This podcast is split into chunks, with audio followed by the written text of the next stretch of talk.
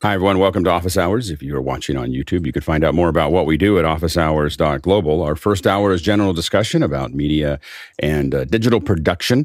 Uh, our second hour is usually something we want to spend a little bit more time on. And today we're going to have Michael Curtis on. He's going to lead a discussion about acoustic measurement using source-independent F F T tools.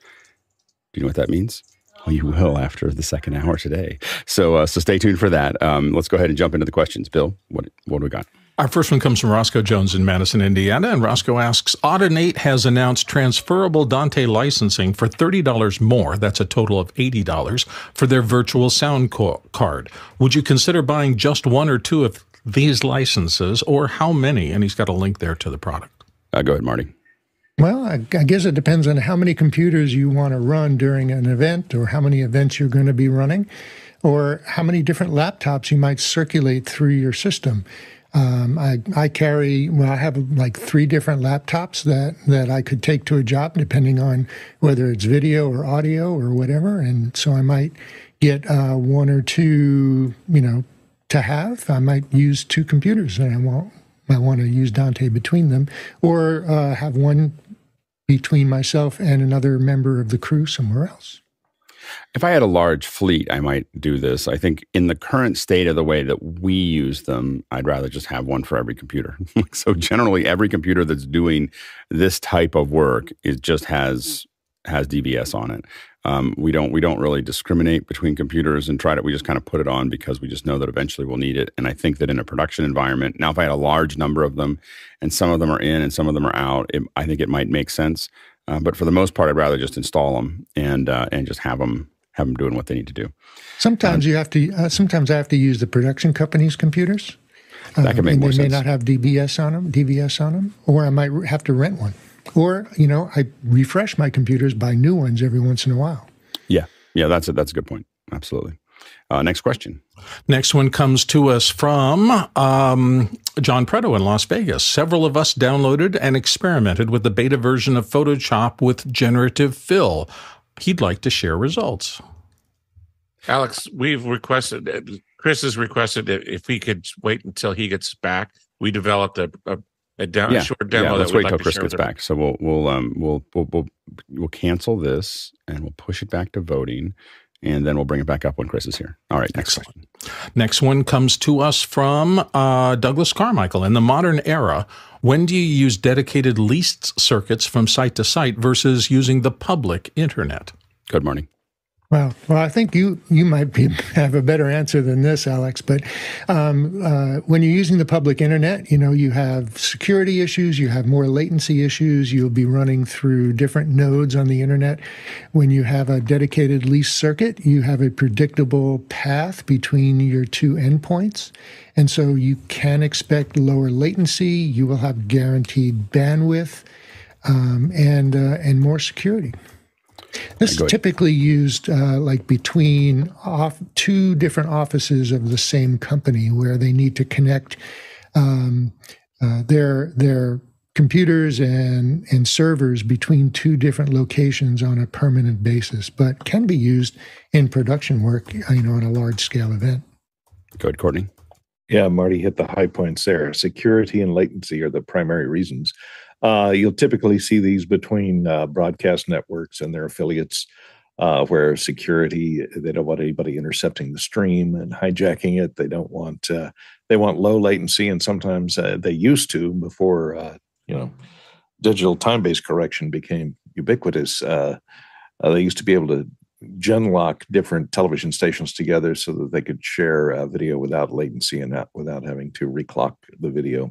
Uh, and a lot of corporations will lease uh, their private fiber from a fi uh, separate uh, backhaul supplier uh, for security to keep uh, all of their communications to their different uh, companies uh, in line. So any anytime you have a fixed infrastructure, like your you know buildings and and different headquarters and different locations, you know then leased lines help with security and help with latency, but.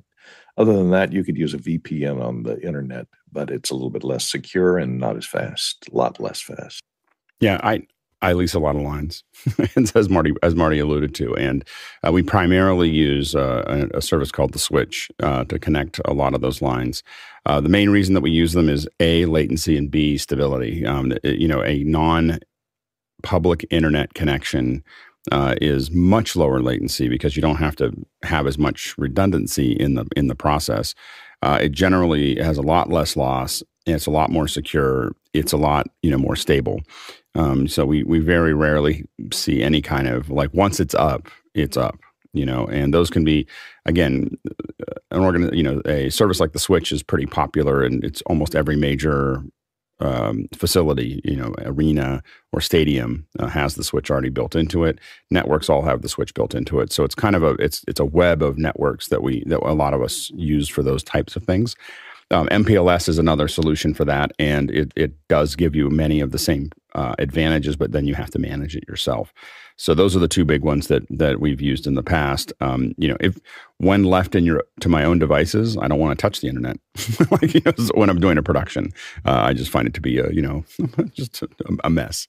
So, um, but we obviously use it, and then we add latency to it to make sure that it actually works.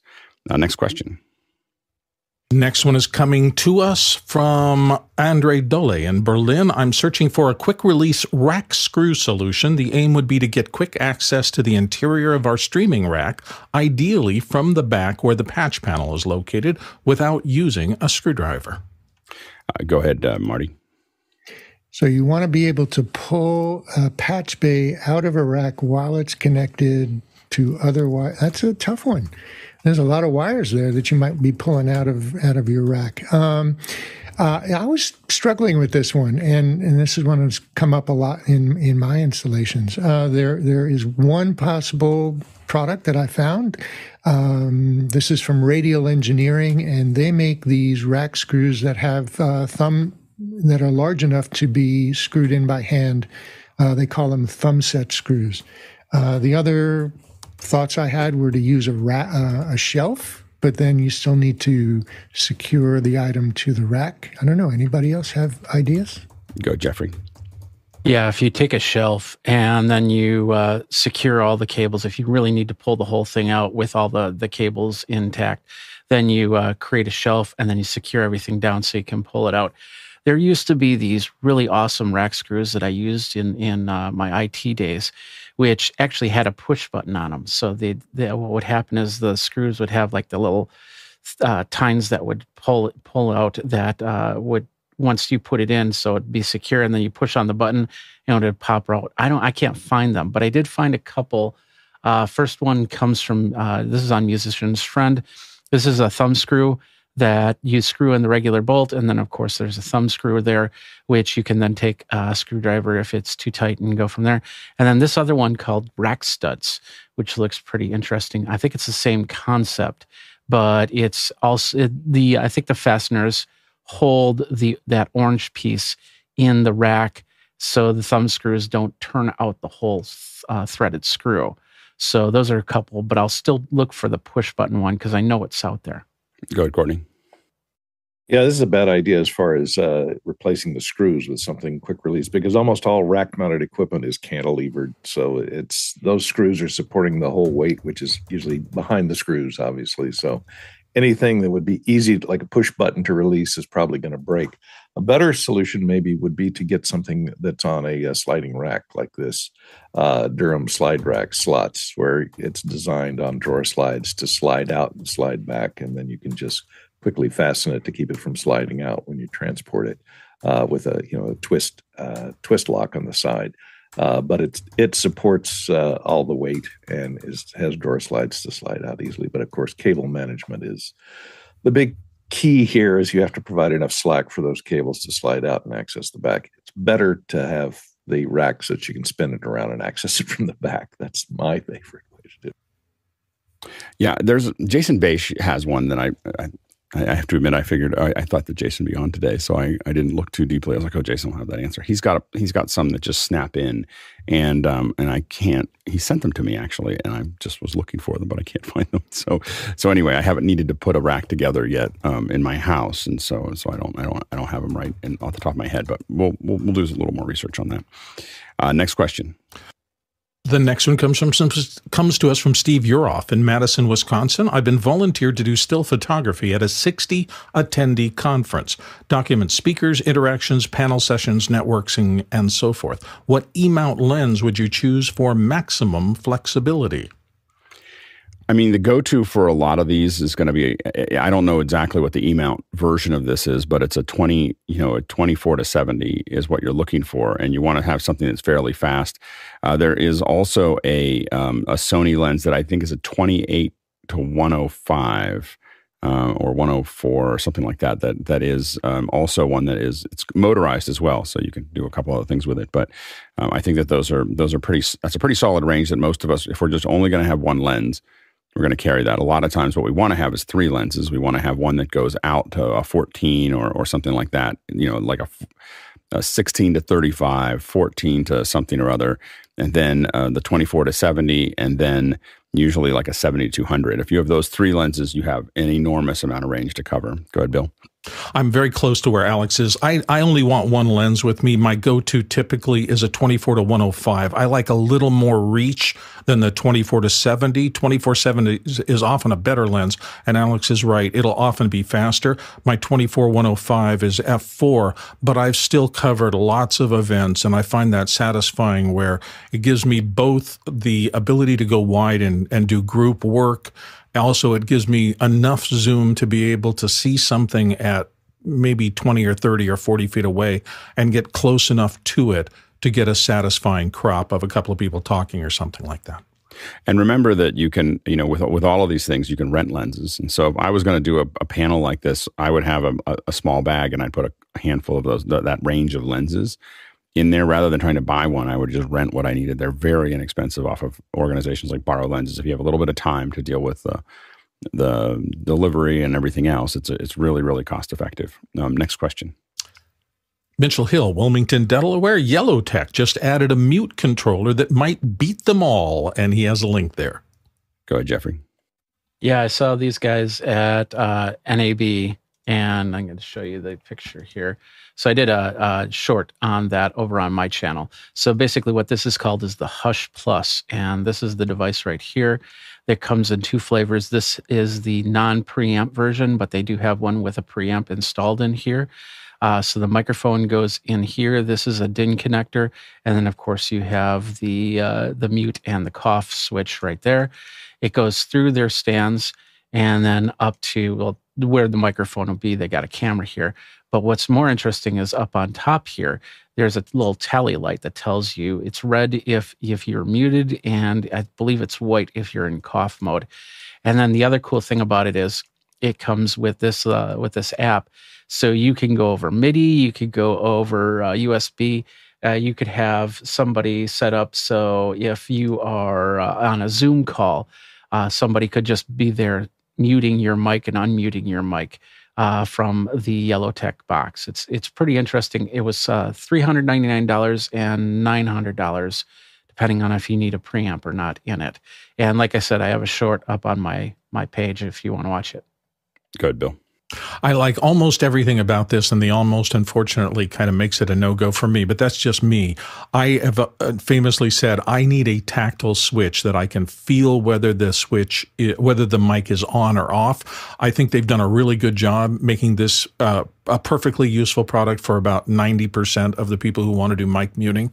Uh, it just fails for me because of that. I'm hoping that maybe at some point they'll come up with an alternate push button, and rather than those membrane switches that you cannot determine if it's on or off with, uh, even with the little light, I still am a very tactile person, and I want that button where I can put my finger on it and know if it's activated or not.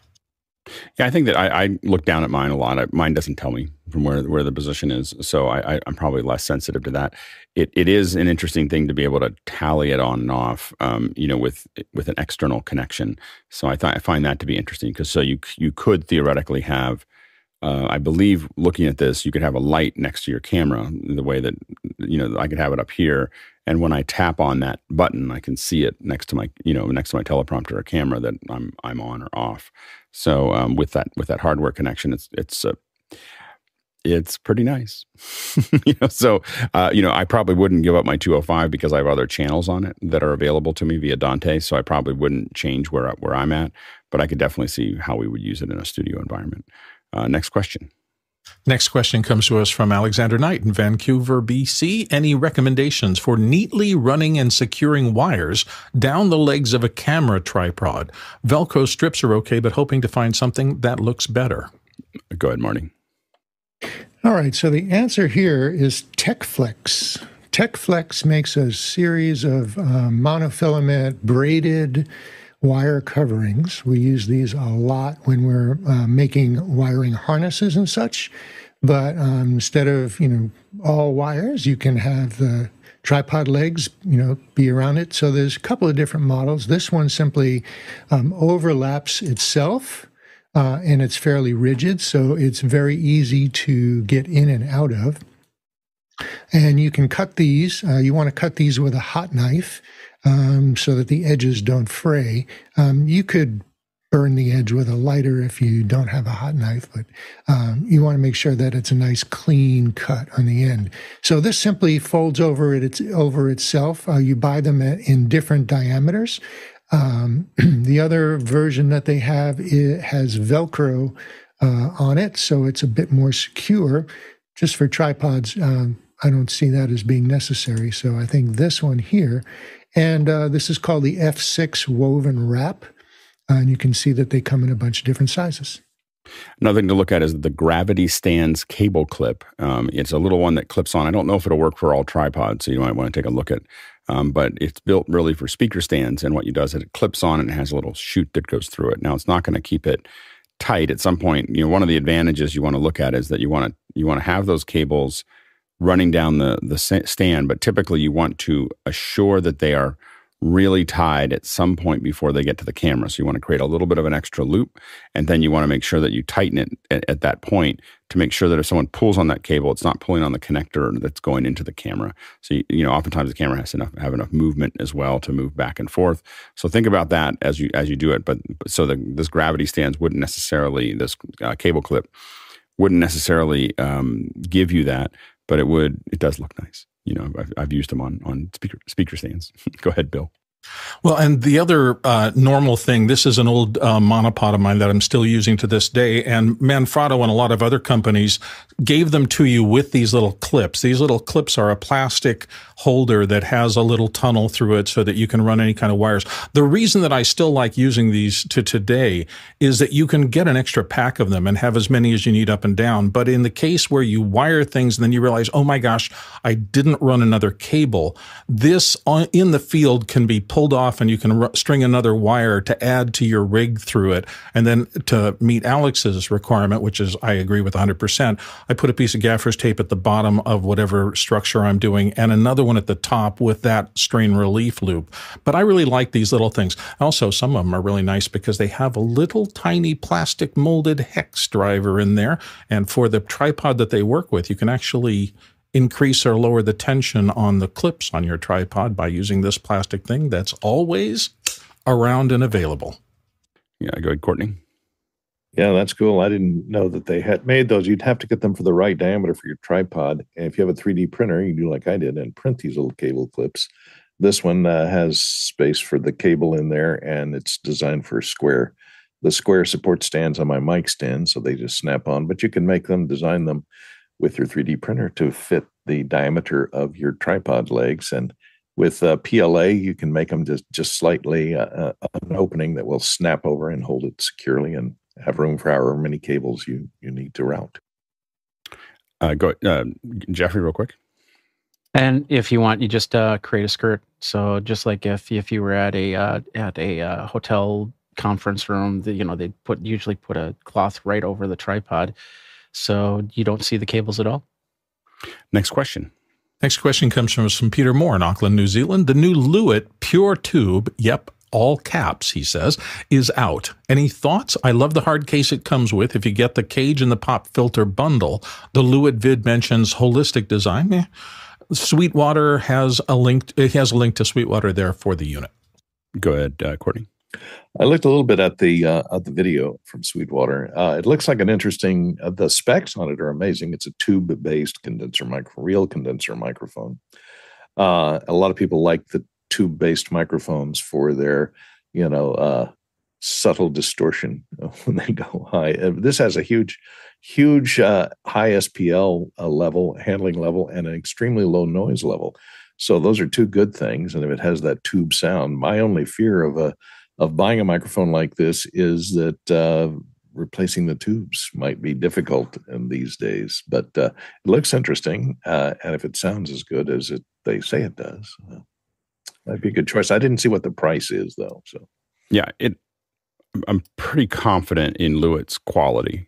I guess what I would say is of the mics that I've used, if they're if they're going to say they have something that looks like that, I bet you it's pretty good. I'm pretty pretty interested in giving it a shot. Um, but uh, we'll see how much it is, as Courtney said. Uh, next question. Josh, looks like Glenhill, Glendale in Birmingham, U K, says, with the release of Ableton Push three yesterday, what are people's thoughts on Ableton getting into the standalone hardware game? I think almost always when a software company puts a piece of hardware out that's designed to work with their software, it's going to be one of the best. So I think that Ableton is probably going to have a, I think that this is potentially a really, really powerful tool to look at it. This isn't my, uh, so that's a general comment. Um, this isn't isn't my uh, area of expertise, so um, so I, I don't know for sure, but it looks impressive. And, it, and again, what happens is, is that when a software company decides to put something out, especially one that has had a lot of experience, um, I think that it you end up with folks that, um, you know, they, they've really thought out how to make that piece of hardware interact with their software at its at its best. So um, so I think it'll be uh, really interesting to see. Well, we've got a couple Ableton Live uh, experts in the group. We'll see if we can't get them to come in and give their opinion. Uh, next question. Peter Moore in Auckland, New Zealand is back with, I mentioned G P U audio a while back, and it got some attention at NAM, the National Association of Music Merchants show. Not much. Given Apple's all-conquering M-series chips, do you think this project and or idea is moot? And he's got go there. Go ahead, Jeffrey. I don't think that it's moot at all, because there are a lot of people that, well, first of all, there's a lot of people that still don't use Apple for their um, for their music production. Uh, being able to transfer with low latency, being able to transfer multiple uh, tracks, and we're talking way past thirty-two channels. Uh, something like this is perfect. Uh, something like NVIDIA, Uh, where they're they're building they're building boxes that are more G P U based than C P U based, uh, are are definitely going to be great, because then you can put these little P C B type boards into a mixing console, and uh, and have a very powerful system. And I think that uh, it's it's in its infancy, and we'll we'll see some uh, we'll see some great stuff coming from that. And of course, the biggest thing is a lot of these plugins now are very graphical. Uh, so you're you have you're basically pulling up uh, lines and, and E Q uh, that are are being shown from a plugin that's going in, which is what takes a lot of process on a computer uh, when you're when you're doing a lot of mixing. So uh, I think that this is going to be, you know, something in about a couple of years will really start to hit the forefront. Go ahead, Courtney. Yeah, you know, when uh, digital audio first came about, they used uh, special D S P boards, which had digital signal processing processors on a single card that plugged into your computer uh, to speed up and to handle all the uh, digital signal processing, uh, uh, to do all the transforms and so on. And these days, you you know, your typical G P U, an NVIDIA G P U, has thousands of parallel processing uh, cores in it, which can be purposed to handle all those D S P functions. And so it's just loading the D S P code into those individual cores. And by doing that, you get, as Jeffrey said, all this parallel low latency processing, so that you can process, you know, one hundred channels simultaneously without dealing with the C P U stack and interrupts and everything else. So um, I think that it'll be around for a while. And I don't think uh, Apple's Uh, single core construction is going to be uh, useful for this. I think the multi Multi-core uh, NVIDIA processors will probably be pressed into to use for the. Next question. Next one comes to us from Brody Hefner in New York City. Extreme Tech dot com is reporting widespread failure of SanDisk's SanDisk Extreme Pro S S Ds with file system loss and drives filled to near capacity. Western Digital promises a fix, but, it, but does this just confirm that one should avoid filling up any drive? Go ahead, Bill. My answer to that is yes, it confirms that you should avoid filling up any drive. As you get near the capacity of a drive, you, you risk getting into the point where content you put on it can't get written to the directory because there's no more room for that, and that can lead to catastrophic failure in these systems. So be very well. I don't know anybody who works professionally that is ever anywhere near comfortable at the top end of a storage capacity of any kind of uh, digital storage device. You always want some margin left because uh, if it has to go in internally, if you move things inside, sometimes it has to build a second copy of the file in order to move it from one uh, register to another. It's just really bad practice to fill them up. Go, Jeffrey. Yeah, I agree. Don't don't fill them up. But uh, SanDisk also came out with a firmware update yesterday. So if you do have the Extreme, and it, of course, it really depends on which model of Extreme you have, because uh, I have one from like four years ago, and, and I've filled that thing up back and forth. It's no problem. But uh, get the firmware update on whatever model you have. Yeah, we have a couple of those. We use them for, we. to be honest, they were available when we needed them in a short time frame, and so we bought them. Uh, those are the only SanDisks we own, and we've had so many failures on and off for, with SanDisk products over the last ten years that uh, we bought them in a pressure. We have a couple of them laying around. We don't use them heavily, um, and uh, we you know worry about them. like so so uh, we've had all kinds of problems with the way that SanDisk structures its uh, memory. So uh, do uh, be careful. Uh, I would recommend still looking at Samsung products. Next question. Josh Kaufman, Pittsburgh, Pennsylvania. What are some viable audio injection solutions to a client's phone for streaming to Instagram? And he notes Instagram Live producer blessings are rare on these solutions. iOS, Android, Lightning, and U S B C are in play. Stereo is preferred. Software solutions don't seem very directed at phone mic inputs. Yeah, I think that this is where you may want to look at. I believe is it is it YOLO that makes the um, that makes the Android device. There's an Android device that's made that's de designed for Instagram specifically, and I think that you want to look at that um, there, because what it does is it says I'm a phone, and then it, then it has regular uh, inputs that that you can use uh, for that. So if I was going to specialize in an Instagram Uh, output, uh, I think that, that would be the that that'd be what I'd look at first, is something that's going to be an Android device that uh, emulates uh, that process. You know, the the problem you're fighting is that Instagram has this misguided uh, opinion that uh, that they're trying to keep everybody on an even playing field. They're trying to actually make it harder for you to um, to do what you're trying to do. Uh, you know, they want everybody to just do it with their phone, because companies like my company and other people's companies um, push the envelope a little harder, and it and uh, and makes it hard. People feel like, oh, if I can't do it that well, I'm not going to do it at all.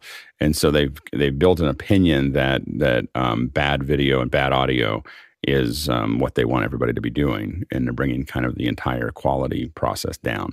So the mo the more we can hack it, the better. Um, you still can use, I believe, Yellowduck to hack that system and uh, get around it, um, and and then the Of course, the the craziest one is to is to go ahead and and build a rig that you're shooting a screen, but um, we should continue to resist.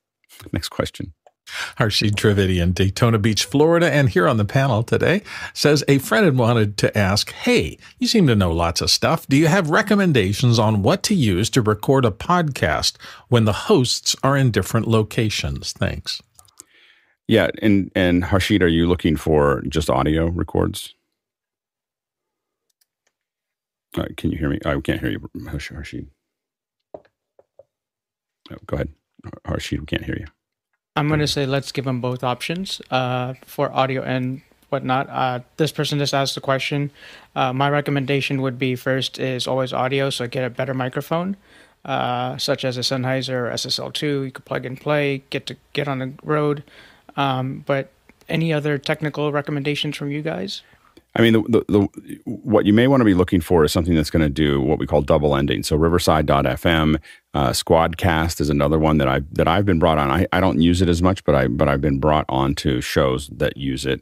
Um, so Squadcast will basically do a local record um, while it's doing a while it's you're able to interact. Um, and that's the one that I probably have the most experience with outside of just using Zoom. Uh, the problem with Zoom is that if they have a Wi-Fi connection, and a lot of people do, you're going to hear the audio break up a fair bit. Um, and so um, so that's problematic. Also, Stream Voodoo. Uh, Stream Voodoo will do local records. It will do local records of video and audio. Um, so you can you can use it for for those um, what we call double-ended recordings. And it will do, I think Stream Voodoo will do ProRes, like you know, like you know, um, so it's it's pretty it's uh, so it's it's a pretty good solution as well. So those are some things to to think about there. Um, we do. It's already been announced that Zoom's going to support double ending in the future. So sometime this year, we expect, definitely before the next Zoomtopia. we accept, because they're not going to want to come back and talk about it again. So definitely before the next Zoomtopia, we would expect to see uh, double ending. Yeah, go ahead, Jeffrey. Wouldn't this be a good solution for the Dante license transfer? Because then you can put the uh, Dante license on people's computers. They can do the show. It could come back to a mixer uh, or a D A W, and then uh, you have. Because I'm assuming you want that separate control of all the uh, of all the speakers. And you're, you're, you're talking and about doing then, Dante uh, over know, the internet. Possibly, yeah. It doesn't work. Okay. Okay. I can, I can tell you, so many days and weeks and hours of my time have been dedicated to that one thing. And uh, doesn't work. Um, the you it it will work at um, over private fiber between universities in the U K at three hundred miles uh, in a very tight test, and you have to basically Don- with Dante you need to uh, clock both ends. So you need to clock both ends to get them to to talk to each other, and it and it worked for a little moment, and everyone's really excited about it. Uh, but in general, uh, over the public internet, Dante is just too finicky to do that. The the best way to connect. If you're going to do that kind of connection, um, Unity Connect or Source Connect are the two things that a lot of people use for that, Unity Connect being the less expensive version of that process. Um, you can connect between two sites using MADI and using, again, as we talked about earlier, private fiber. So again, you're clocking both ends to to make that actually work, and it takes a little bit of a setup, but MADI will work, again, but not over not over the public internet. Um, next question. Next question comes to us from Roscoe Jones in Madison, Indiana. Do you know of any good videos that explain impedance matching? Mister Go ahead, Marty. Um, yeah, I just uh, uh, put in a search term for audio impedance and came up with a bunch of videos. Now, it, impedance matching could be, uh, you know, there's different levels of audio and different levels of impedance, whether you're trying to, whether you're concerned about impedance matching for loudspeakers or headphones or for line level devices or for mic level devices, or, you know, it's all impedance matching, but they're all a bit different in, in their characteristics.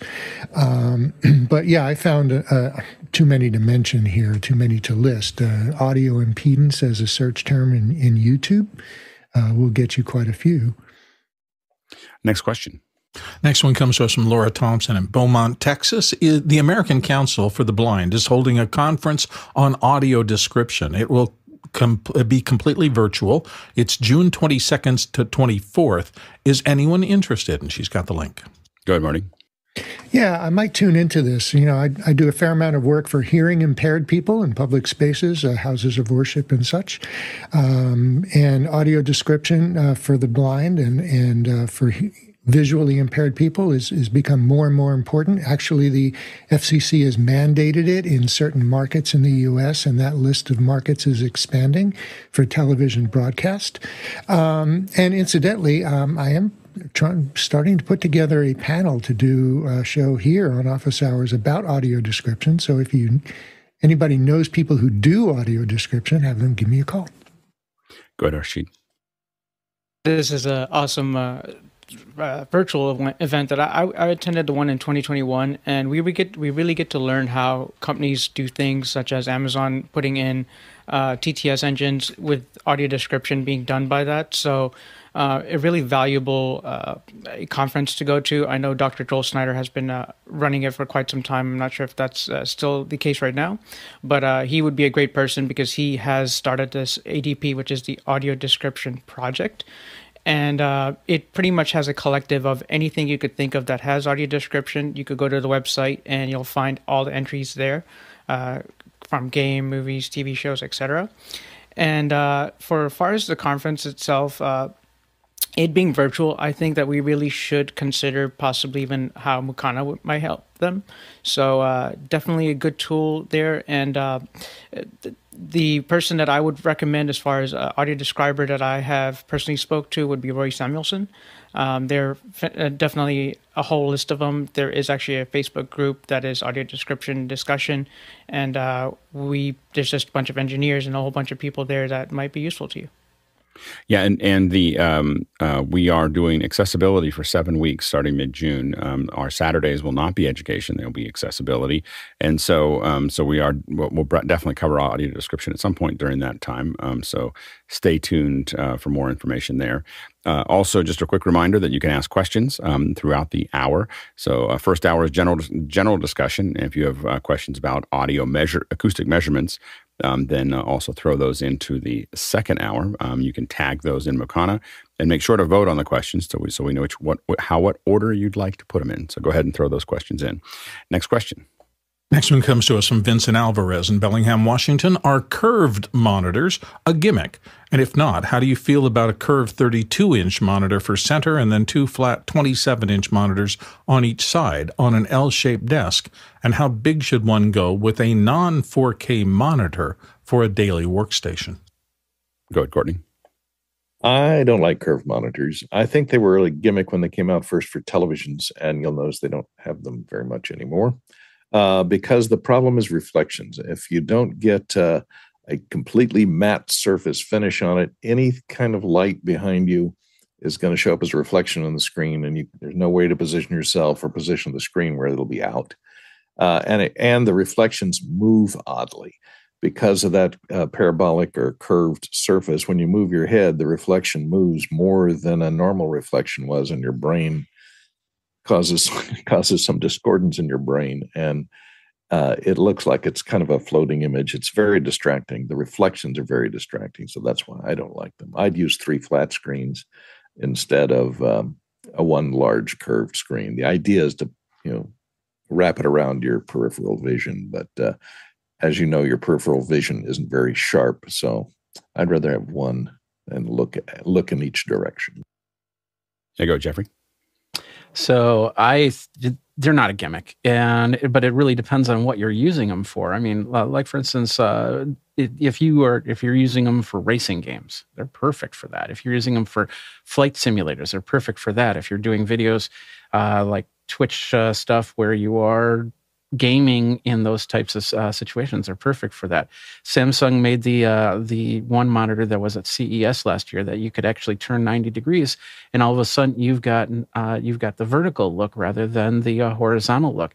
And sometimes you just need to put something in peripheral peripheral view that, uh, like for instance, uh, Twitter or, or or or comms or something like that, that it, it's perfect right there. And of course, with that curve, that helps you see it a little bit better. I don't see the reflections that Courtney was talking about when I look at uh, curved monitors, unless there's a, a a big light source behind me.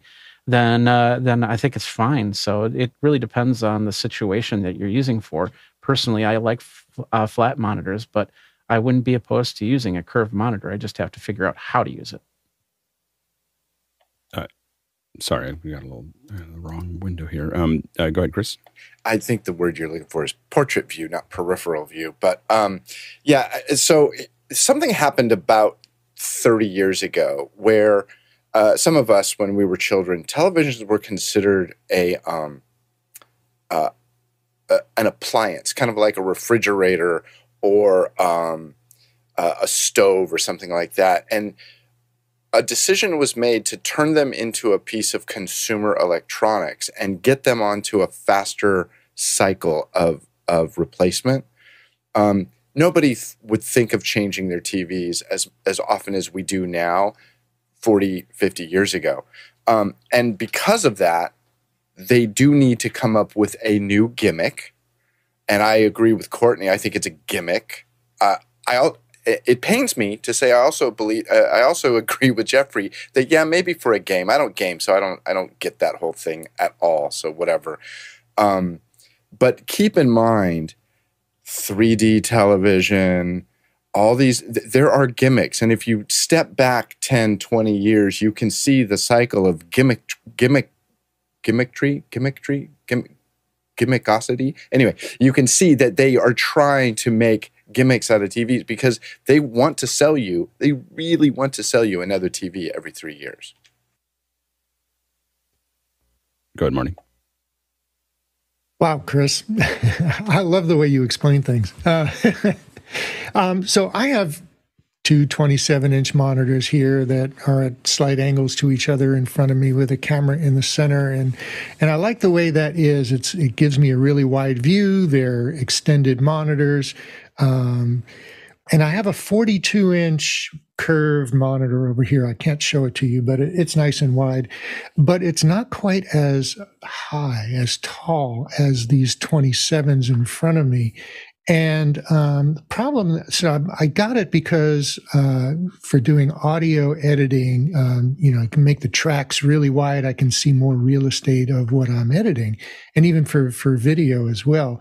But the um, issue I have because of the lack of height is that the text scaling is really kind of small and makes it hard to see sometimes. So, um, you know, curved is really nice because peripheral view um, is a bit better, but you know, you can take two monitors and, and effectively do something like a curve with a, with a little angle between them and get the same thing. Go ahead, Bill, real quick. Uh, yeah, I was going to say that I actually like a, a different approach to it. I have just recently had to uh, do a ton of script work, and you can see that now, as of four days ago, I actually have a vertical monitor to the right of my uh, main monitor. And let me just get this out and get back to regular uh, circumstance. And so the flexibility of being able to have multiple individual monitors rather than a big, massive monitor where all I can do is kind of move things around on it has been my solution of choice. Yeah, I just standardized on, generally I have a lot of twenty-four inch flat monitors. I, don't, I, I put them in a, they're a big circle around me, but I don't want to have a curved monitor. I just like to have the same size everywhere, um, and it works really well for me. Next question. Douglas Carmichael's up next, and Douglas says, how would you compare Moto to other three D products? Moto was really revolutionary when it came out. I think it probably has lost a little bit of its lead in the past, but a lot of people who still use it, it's, it's very fluid. So for modeling, it's, it's a really fluid. The rendering never really took off as much as I think the, mo the modeling itself. Um, it's got really great tools for just very fluid modeling. But of course, what happens is uh, the, as they go out, it's not competitive across all the different places and things like Cinema four D, um, as well as Maya and others, uh, you know, Blender, all started to catch up with that. So I think it's a really good product. Um, I think that it's probably not as competitive as it was when it first came out. Uh, next question. Next one comes to us from John Preto in Las Vegas. Several of us downloaded and experimented with the beta version of Photoshop with generative fill. Would like to share our results. Go ahead, John. So right during office hours yesterday at eight o'clock, um, in the Fly, Firefly Discord, they showed off what we've been talking about for months, which is the integration of generative fill inside of Photoshop in in their own layers. And so Chris put together, Chris and I put, well, Chris put it together, have a little teeny video we'd like to share with you guys. Not a video. It's it's just, I love, but thanks for jumping on the bandwagon, John. I appreciate that. So uh, what we did, what I did is I created a canvas, and, and actually I, I created a sixteen by nine canvas, and I, and the first layer I said, my prompt was, please show me a beach at sunset.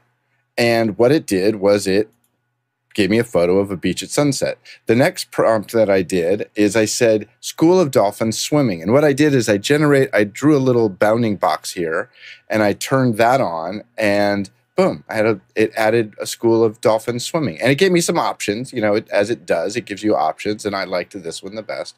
Then I said, I thought it'd be cute to put a little seashell in the corner. It's probably too big, but I, I changed the opacity and the transfer mode to kind of make it blend in a little bit. Then I thought, you know, right here in the middle, uh, I said, uh, here's the prompt, single sailboat on the horizon at sunset. All right, let's turn that layer on. Yeah, that works. That'll work. And then I thought, you know what, let's just make the whole thing bigger. So I extended out the canvas to the left at first, and I got that. And that was just one click. And the prompt for that was uh, extension of beach at sunset. And again, it gave me some options. And then it had this little bit of gradu over here. I'm not really sure what it what that is. So I just... Gradu? Is that a, is that a technical term? Yeah. It gradus gradu means it's Latin for extraneous uh, okay. material in a scene. Okay. So um, what I did is I just, you know, lassoed around that and said, you know, remove. Um, and then, you know, I grew up in Southern California. So uh, I said offshore oil rig at sunset on horizon. And it added that. Uh, over here, boom. And and what you do is you draw a little bounding box and you say, please make this iteration in that bounding box. And then I thought, okay, let's just make it bigger again. And again, a little bit of gradu over there. And I removed that. And so allegedly this scene doesn't exist anywhere in the real world, uh, but uh, one layer at a time, and everything is editable. I was able to... Uh, sometimes when I would put the layer in, it doesn't make, like, for example, the, um, if I could show you here real quick, if I turn off the extension, you could see it drew the um, oil rig on the sky, on the ocean. So I can't literally just pick it up and move it. I guess I could probably key it out somehow, whatever. But um, by and large, I mean, I can paint out the extra stuff if I wanted to, but... Mm-hmm. I was super impressed. And, you know, Preto is a, a, a future thinking. He's been saying this since the beginning of all this stuff. Ah, Adobe's going to do it in layers. Adobe's going to do it in... Eh, look at that. Adobe did it in layers. Pretty cool. Go ahead, Jeffrey. Yeah, I totally agree. I've, I've been playing with it yesterday. Uh, and, of course, a couple different... Uh, uh, of course, being in beta, a couple different things that, that uh, we'll, we'll, what Chris was talking about. So if I if I was to change...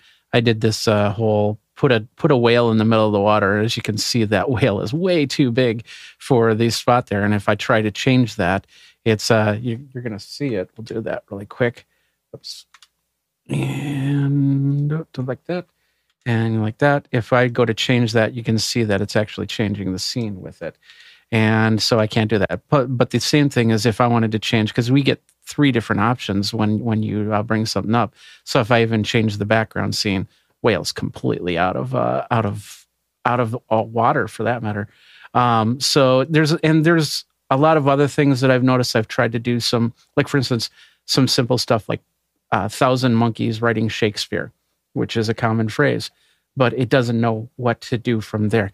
On the same token, Midjourney doesn't know what to do either. So this is there. Uh, once you get into the obscure, then all of a sudden uh, this becomes something that you need to really figure out your keywords to make it work inside of here. And of course, that's just takes time and, and a little bit more thinking and, and algorithms and all that other good stuff. Next question. Next one comes from Hershey Trivedi in Daytona Beach. I have one more question from the friend. Also, do you know how to make reels for Instagram? I don't know if you have anybody here that really uses Instagram that much. So I think that's the problem. Oh, you use it. So so Chris knows everything about making reels. No, um, I didn't say everything, but I do use Instagram. Okay. Well, that's so cute. Um, uh, so inter- reels are vertical and they have to be a minute long. There we go. Uh, yeah. Um, or no no more than a minute long, long right? That's the, that's the deal. Correct. Yeah, go ahead. Go ahead, Jeffrey. So Meta has now changed it.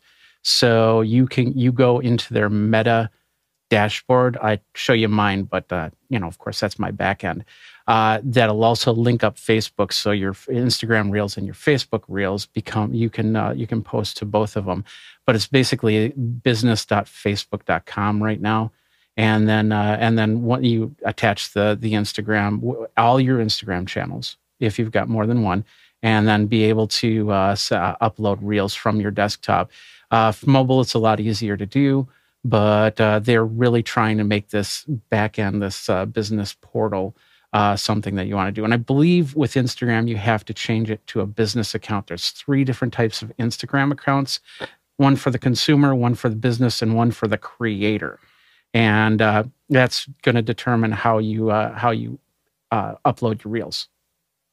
I, I, I used to feel bad because I don't I don't use Instagram very much. I have an account. I just don't use it very much. I think the last time I posted was a couple of years ago, you know. And um, uh, when I travel, I post oftentimes, and then I don't do it any, any other time. And um, I felt bad until I talked to my kids. And my kids were like, I, "Yeah, no one uses Instagram anymore." Like from, from their perspective, from their little world, they were like, in their world, it's Snap and Messages. Like, like those are the two the two things that they that that all their friends are using is Snap and Messages. Um, anyway, go ahead, um, Chris. It's super interesting how the various Uh, social media things get co-opted by uh, generations or groups of people. You know, uh, Facebook obviously started as, you know, the Facebook, the college Facebook, mm. and now it's just, you know, as soon as, by, as soon as the parents get into it, it it's, it's something. The reason Snap, I think, is so popular is because none of us understand it. Like we always, there's so many of us that are like, I don't understand Snap. So in and so my the kids family, live, live in that little world. In my family, from the grandparents down to the grandchildren, everybody uses Snap. Right. They, they, and it drives me nuts because they take their photos on Snapchat and they evaporate in twenty-four hours. And it's like, dude, you, you are literally living in the digital dark ages here. It drives it drives me crazy because you will never have these things to share later. Well, it's not that good. Well, maybe it could be good. Maybe it's going to be a good memory later. Uh, I still think that Instagram, the Instagram discovery section or the the little Uh, thing. Mm-hmm. I think it is one of the most fascinating things I've ever come across. We've talked about it before, and I think it could be used, that that sort, that type of algorithm could be used in a business instance or a conference situation. Uh, mm-hmm. It just needs to be developed. Next question. Next question comes to us from Marcello Moyano in New Jersey. What are the best wireless earbuds today? Looking for noise canceling, but also the best sound quality overall. I would say it depends.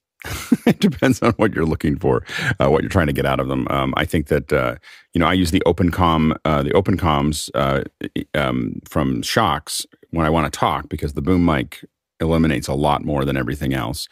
Um, my general put stuff in my ears is the is the AirPods. I take I use the AirPod um, Maxes when I'm flying, and I use the Bose, um, the not the Bose, the Ultimate Ears Fits when I really want to listen to some music while I'm doing something. Uh, Jeffrey, real quick. So the the one thing that a lot of people don't realize is if you get like the Linsoles or anything like that, they, they you can actually pull them really out and actually get a cable that'll connect up via wireless. Like right now, I have in my ear, I'm playing with this thing. It's called the Iffy GoPod. They don't give you the uh, earbuds.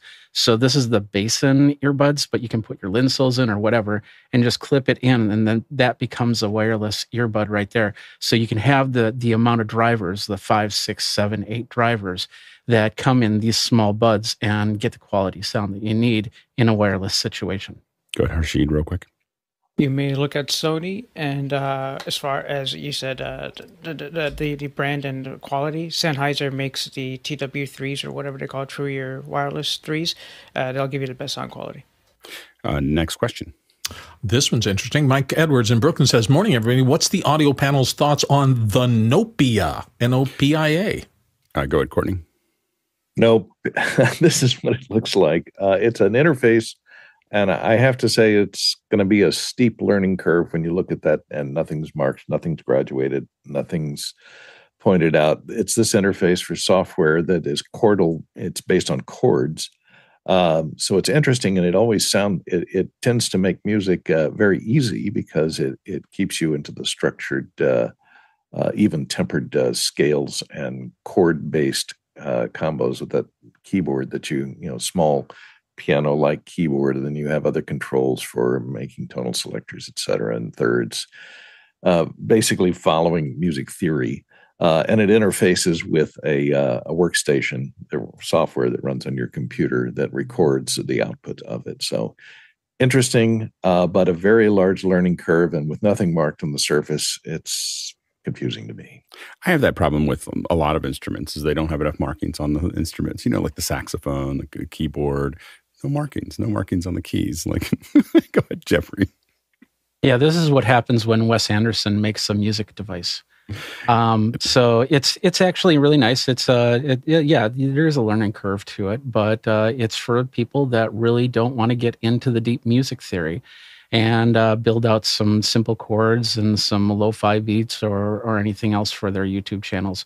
So once you once you get a hang of it, it it will be fun. And of course, it connects up to the computer. So I'm assuming there's also going to be an interface that'll help you with all the buttons and dials. Our next question. Peter Moore, Auckland, New Zealand. Any chance of getting Michael Fainer Junior, O B S expert, on After Hours? And he's got a link. Uh, maybe, maybe even on Second Hour. So we'll have to take a look, see if we can get him in. Next question. Paul Wallace, discuss the difference between Stable Diffusion and DALL-E, and he's got links there. Go ahead, John. Not sure exactly what you want to know here, Paul. Stable Diffusion is an open source project primarily funded by stability dot A I, and DALL-E, and now DALL-E two, is part of OpenAI. They're both diffused models for text to to image. I think it's just the, probably the difference in quality. I, you know, it's funny. I feel like DALL-E just took over and then disappeared. I mean, I don't ever hear anyone talk about DALL-E now. I mean, we talk about ChatGPT, but I feel like DALL-E just didn't, it didn't keep up with Midjourney. You know, I think that that was the big issue. So I think that, and John, you can tell me what you think right now, but I feel like it's really between Firefly and Midjourney at the moment. You know, Firefly gives you the control, but not quite the same, in my opinion, not the, quite the same quality as Midjourney. And Midjourney doesn't have, I think if Midjourney started adding layers with transparency, it would, you know, or, you know, depth maps and, you know, other things like that, I think that it would, um, it would take over. You know, like it's, it's just, it, and so I think that that, I, I'm expecting to see in version six, I bet you they'll start adding alpha channels. You know, like that's my, that's my guess, because that's, that feels like that they've got hands down really well. I did a rendering because it was a, there was a rendering for uh, I don't know if it's going to be used or not for MacBreak, and I had a lot of hands, and it only did six fingers once. But otherwise, I was like, I looked at all these hands, and they're really well formed, and I was like, somebody spent a lot of time training that thing on hands. Like the, the one thing we're going to get out of five point oh, hands. Uh, next question. Next one is Sean Johnson in New York. I have a client who prefers to use their screen capture card and or camera via the screen share function in Zoom to force a higher resolution of their image to all participants. We tested their method, and it looks okay. Anyone done this? Any concerns? Uh, go ahead, Gordon. Uh, frame rate is the only really concern. It, it uh, when you, I think Zoom is still doing this, is uh, when you screen share, it, it prioritizes resolution over a frame rate. So it'll start to drop frames or go to a lower frame rate if you have a lot of busy stuff going on in your frame. Um, so, you know, you may lose some frames. It may drop to a lower frame rate uh, if you're going to use that screen share instead of just processing it as video. Yeah. And, and if you, and if they, if they are making it, have it optimized for video, which is another button, then it's pretty much the same as what you had before. so, so you're not really buying anything uh, with that, with that setting. Um, next question. Roscoe Jones, Madison, Indiana. How do capacitors affect the quality of a speaker's sound? And he's got a link there. Go ahead, Marty.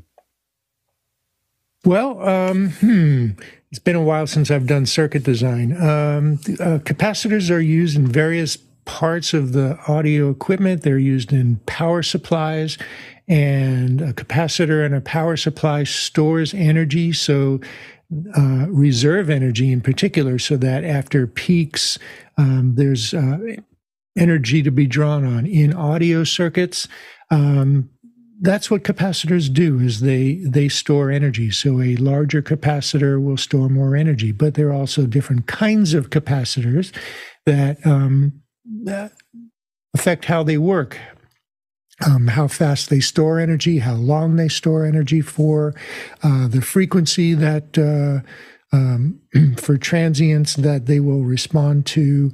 Um, maybe somebody else has a better explanation. Go, Jeffrey, real quick. Yeah, it's just like with this microphone right here. I have the uh, Shure M V seven that's hooked up via, excuse me, via U S B. U S B has a capacitor on the other end, so it can can give you consistent power. If you're just uh, if you're not have if you don't have the capacitor in in the pattern there, then all of a sudden you get inconsistent power, and then you can create cutouts. I have a Q S C TouchMix, and that's the biggest problem with the TouchMix is, is the capacitors start to go out, and the uh, and the channels start to fade, or they get audio a buzz or anything like that in there. And uh, the older uh, TouchMixes, a lot of people have been switching them out with uh, with actually a little bit better capacitor, and they've improved the sound of their uh, Q S C TouchMix because of that constant power flow to the uh, microphone. Good, Courtney. Yeah, capacitors are used for uh, uh, signal coupling or decoupling of D C. So they'll pass, a capacitor will pass an A C signal, but it won't pass a D C signal. Uh, and it's used uh, in that respect also for filtration. And so um, networks that are designed to uh, um, you know, uh, send all the bass to the bass driver and uh, filter out the high frequencies so that the high frequency sounds don't hit that bass driver. They're used in crossover networks inside speakers uh, to do uh, to separate the frequencies to the individual drivers. So they're filtration devices and they're coupling devices, and they prevent D C from being passed over to a speaker that's designed to to get A C only. That's the D C decoupling feature of it. So it's used in a number of ways. It depends on how you're using them as to how, how the quality is going to be affected. Next question.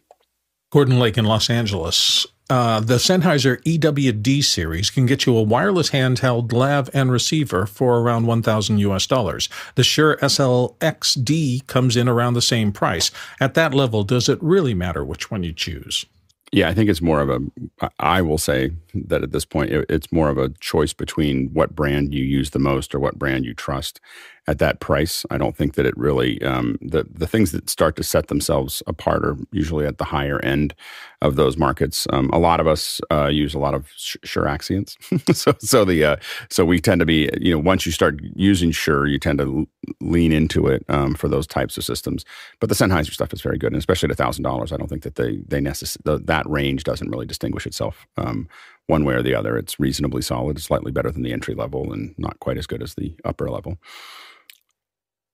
All right, we are jumping into our uh, second hour, and we're going to be talking about acoustical measurement with Michael Curtis. Hi, Michael. Can you hear us okay?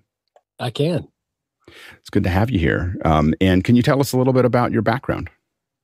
Yeah, so I uh, grew up a musician who got dragged into the other, other side of the booth uh, in college, but uh, I worked in studio world even before that. So I've had a kind of wandering career. Then I had a record of mine butchered that I produced in college by a mastering engineer. I thought I could learn this, so I jumped into mastering. And uh, yeah, so that was a blast. Set up a mastering shop, and I still got that going. But then I decided my uh, spiritual gifting is learning all the super nerdy subsets of all the cultures. So within recording, no one grows up wanting to be a mastering engineer, so I did that. And then when I got more into live sound, where I live now in Rogers, Arkansas, uh, there's a lot of corporate gigs. So I was doing that. And then uh, I realized I wasn't very good at system deployment. So about four or five years ago, I was like, let me dive into that niche there, the really nerdy one, and, and go there.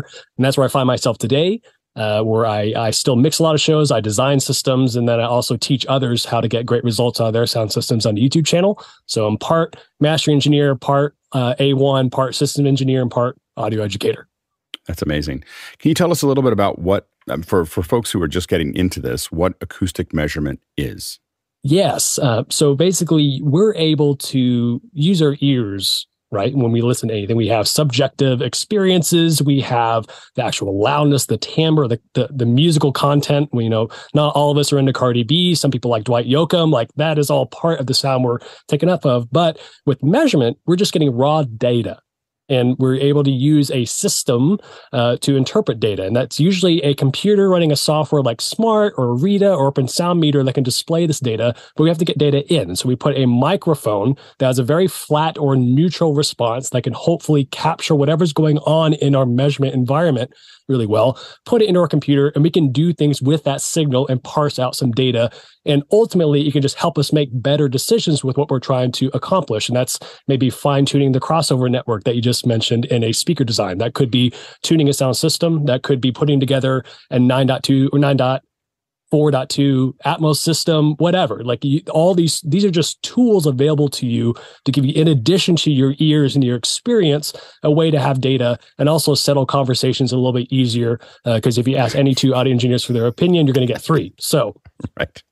No, it's good. You know, in and audio, you know, acoustic measurement is something that I got into when I was in my very early age. My my uh, my great uncle was a, was really into it, and I, cool. I got the sound the, the typical sound reinforcement Bible that we you know uh-huh. that, that a lot of us have when I was like twelve. So, I love it, man. I didn't understand That's... anything I was looking at at the time, sure. but but I very much got very into just wanting to know the numbers. You know, like I I yep. just you know I I have a I don't trust my ears. I don't trust my eyes. I look Ooh. at scopes for everything.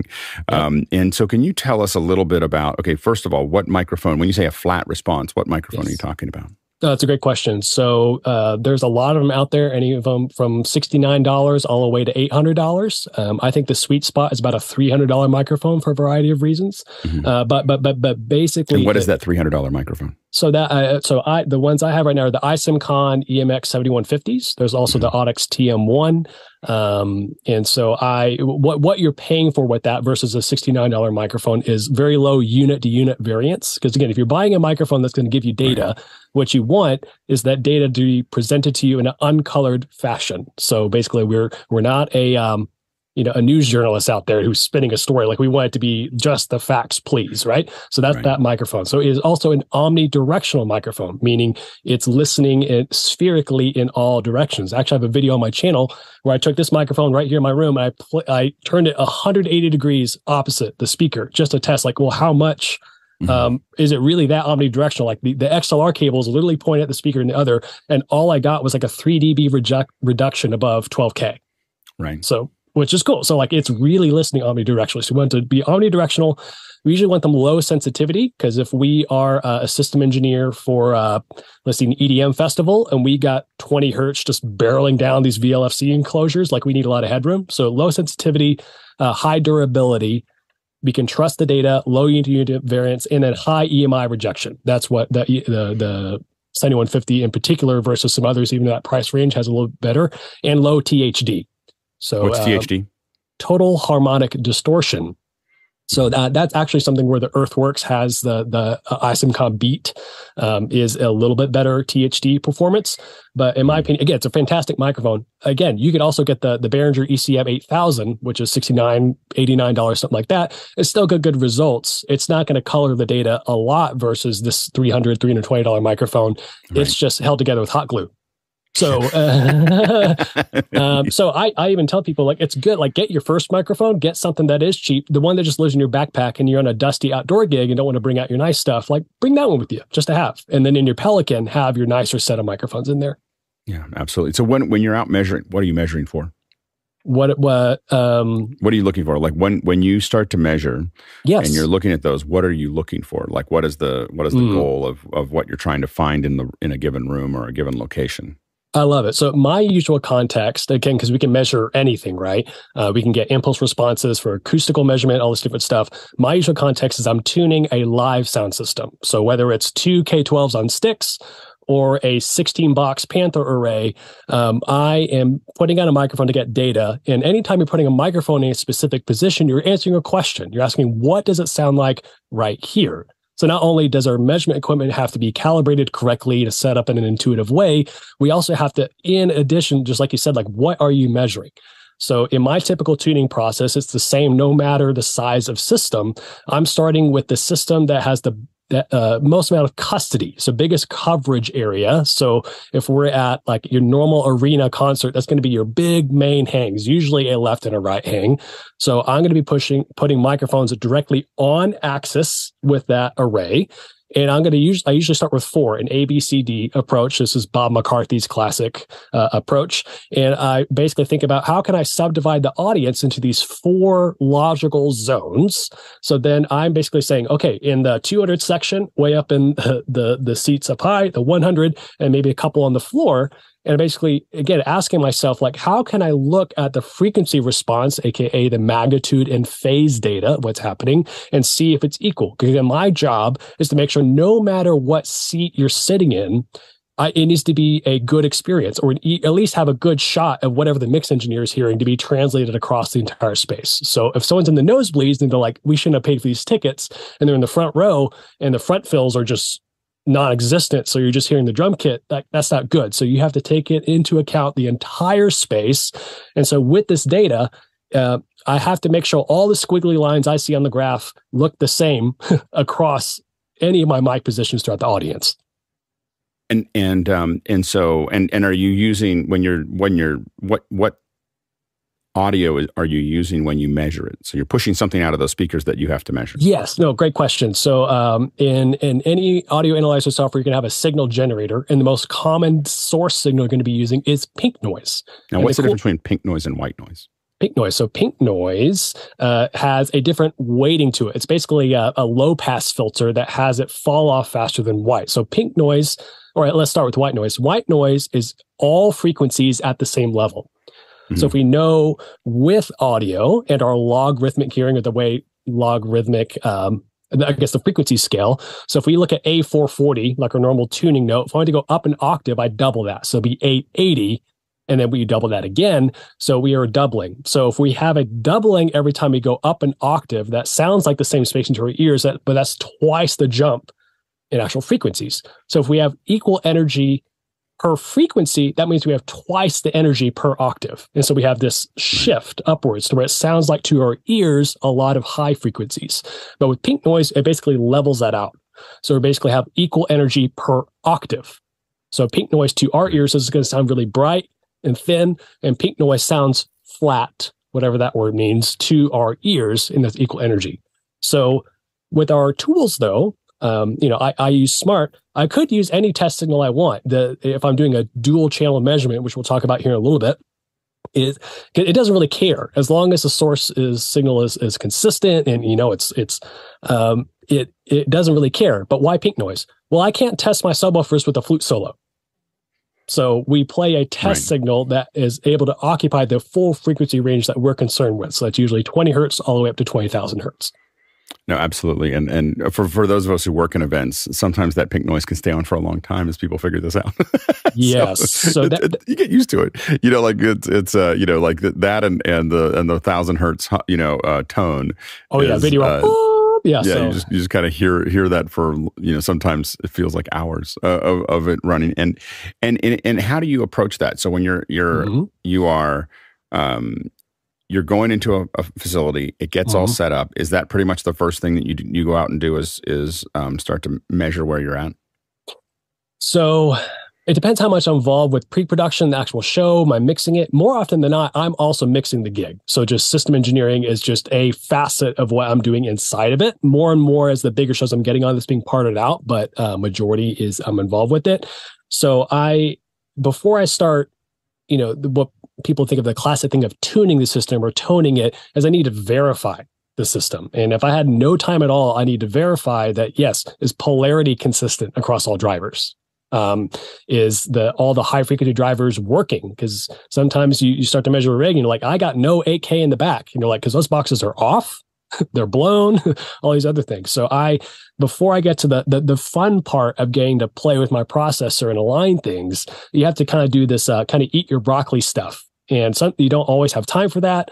Uh, sometimes the rental company didn't do their due diligence. So, but the only way you can really know for sure that all your tools are going to add up to your expected result is to verify that. So that'll be step one. If you have the time, if you don't have the time, you're going to have to blend those two together as you go through and measure each zone.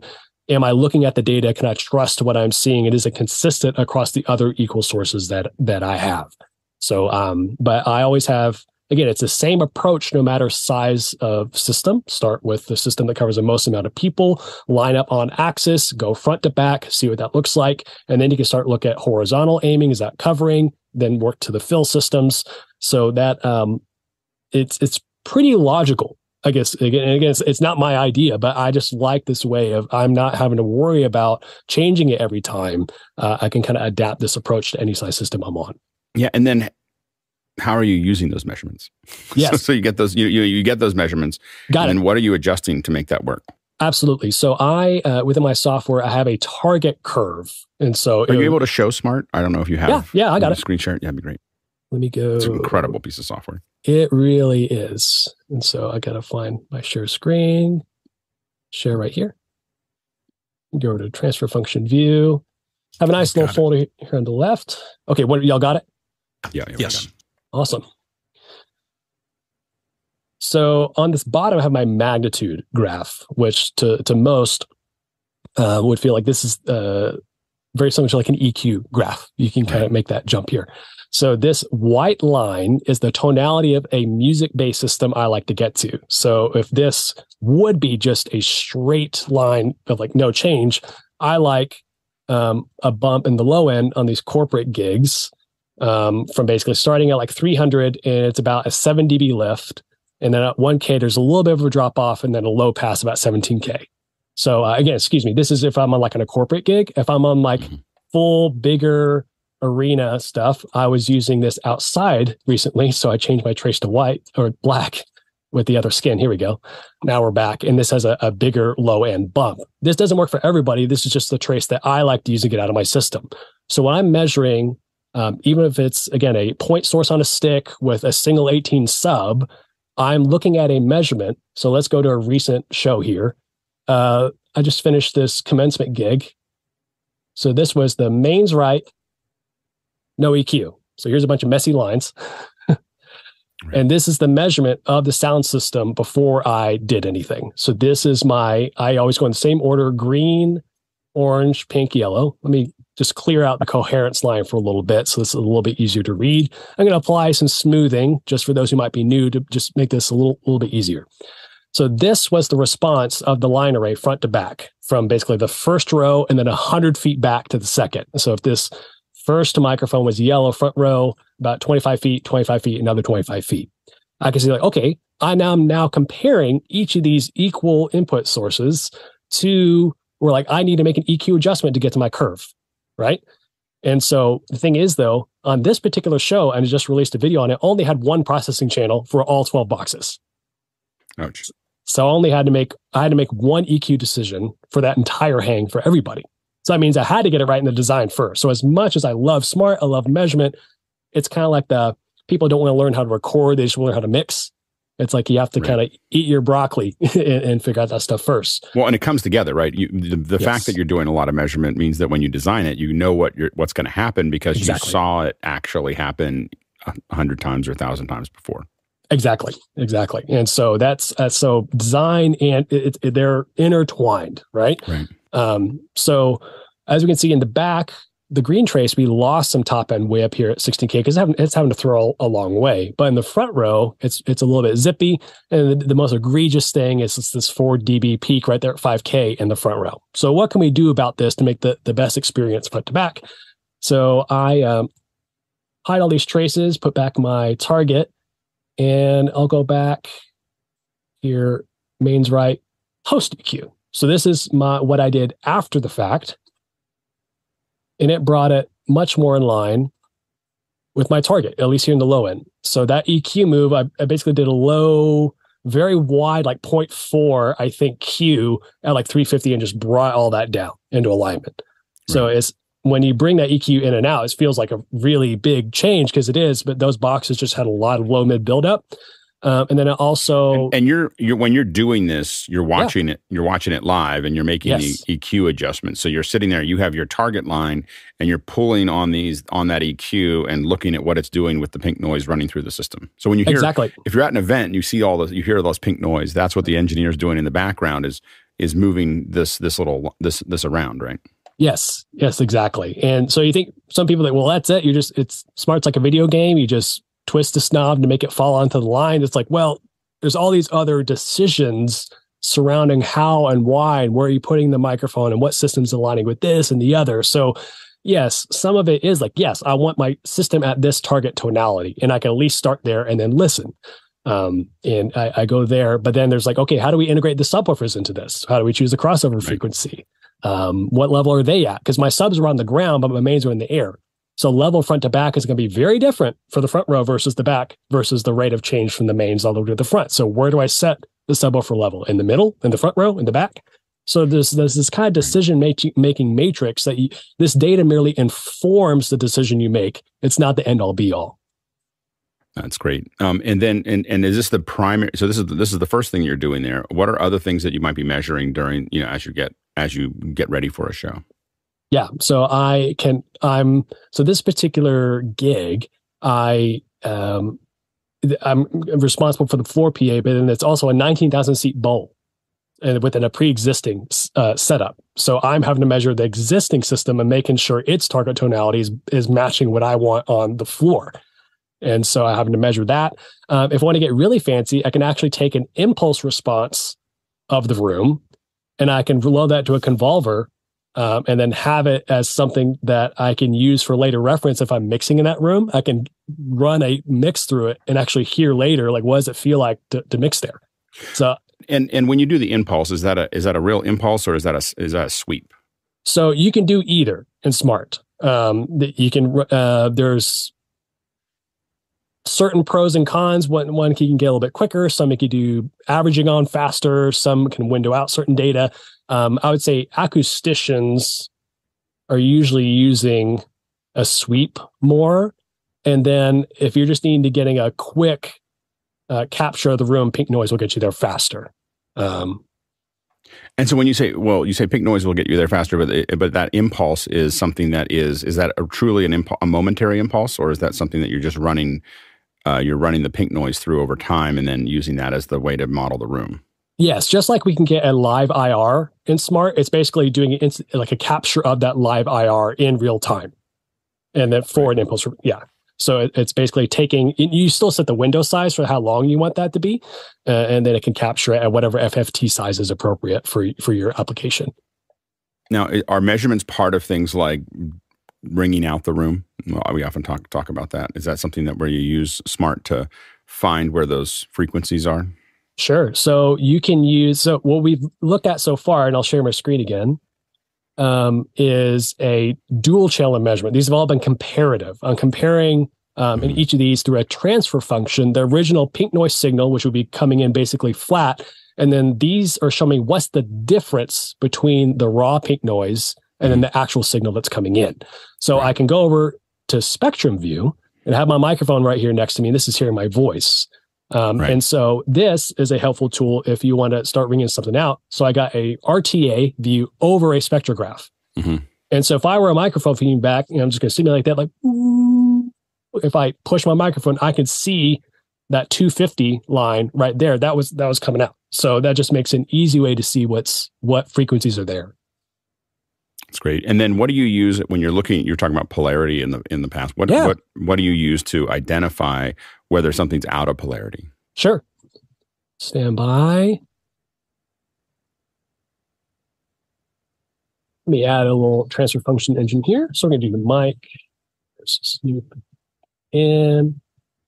Make a new reference channel. Great. So this is a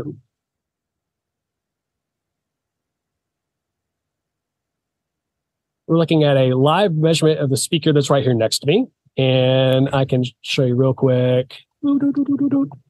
It's this right here. Just a speaker. It's about a foot away in front of my little Fostex. I've had this ten years. And we want to sync this up because we want our measurement and a reference signal to be synced up to some good data. We'll just hit the D key and it'll do that. I can see this impulse response. Um, you can see how it's going down then up. I can look at polarity by seeing which directions it's going first. So um, I know there's like a whole lot to unpack here. We got the phase graph, we got polarity, we have all this other stuff, but I think it might, might maybe a better thing to show you is actually this mystery processor. So I had a little demo where we're going to look at, I have some electronic equipment on the test bench. And we can actually run some signal through it and push some buttons and see what's changing. We can start to see things, data about it before we actually know what it is. Right.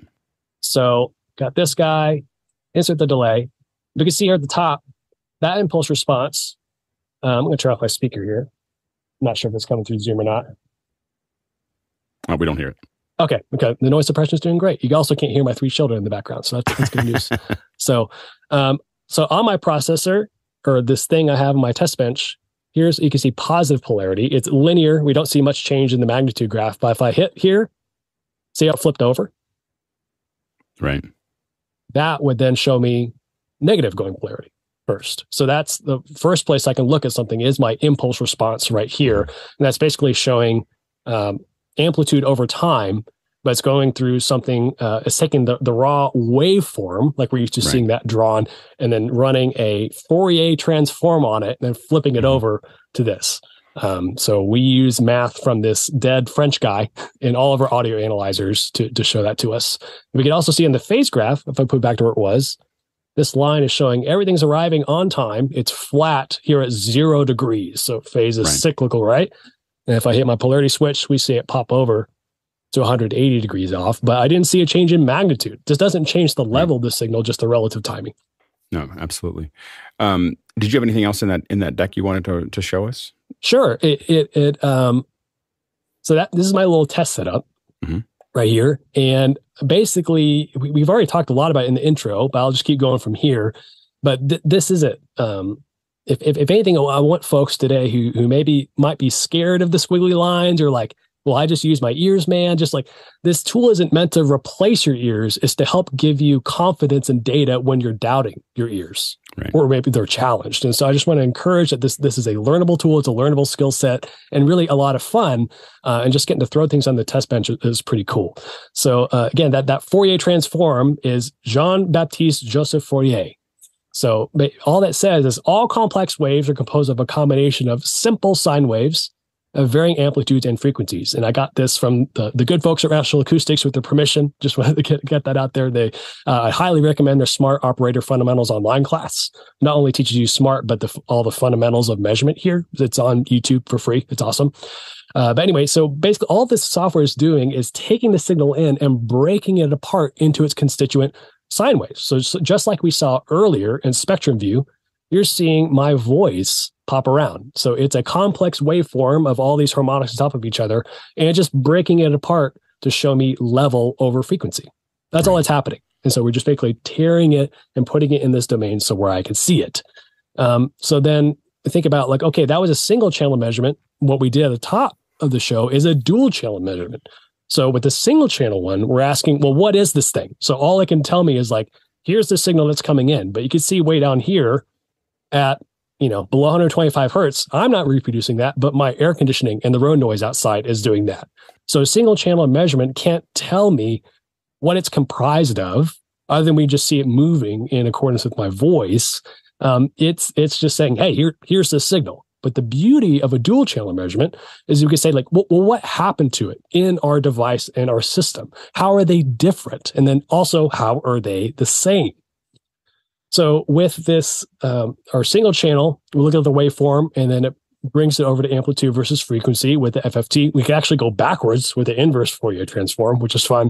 So with dual channel, we can look at amplitude versus time. And we also looked at earlier, uh, a little bit later, magnitude and phase versus frequency. So now we can get more granular about exactly what changed between my pink noise going into my system, then arriving at my microphone. So why dual channel? So with a reference for our measurement, we can tell the arrival time of the direct signal. So we can say the propagation. So this might be helpful for aligning front fills versus your mains. I can tell the timing offset. We can also extrapolate signal from noise.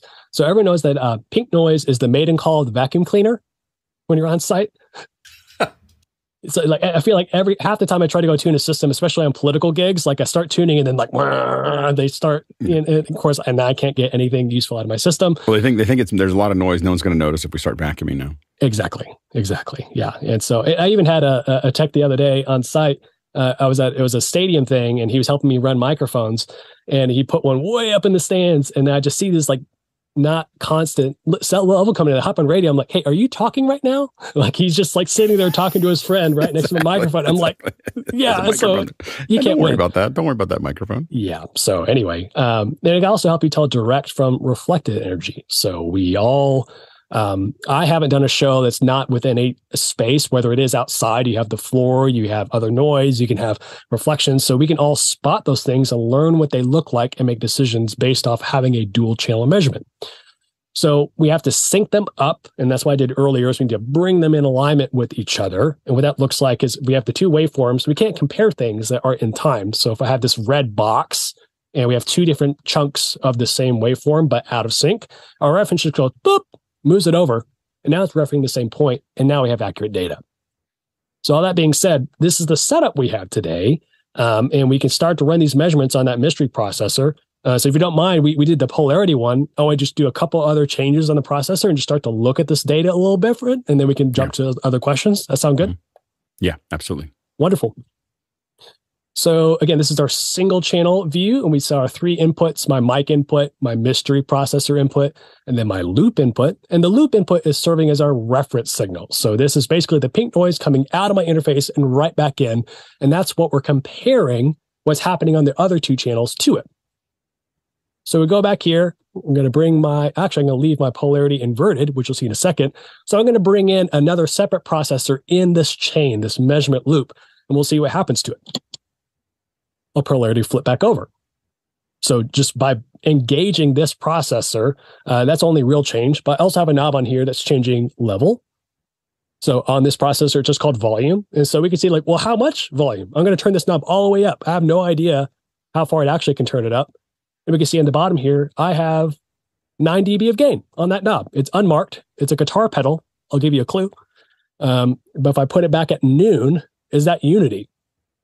Uh, close. So, you know, I didn't really know until I actually put this on the test bench to see what's happened. We're seeing a little bit of a change in our phase graph, nothing too crazy. Just that the phase graph basically shows you the timing of all frequencies laid out. Um, so if it's flat, it's on time.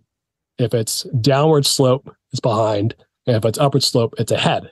So equalizers have this own weird thing of phase shift. You can actually have it where it looks like the out, the outputs before the input. We're not going to get into that crazy stuff today.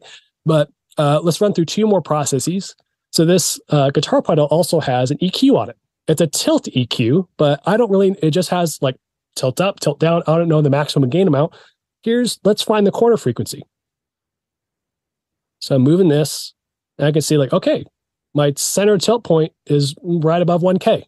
And that's the full, and now I can bring it up. And I'm like, okay, now I know that maximum gain range, but it also has a switch to bring it to a different point. Let me switch that. And now I see it move down. So now it's about two hundred hertz. Now I can bring that up.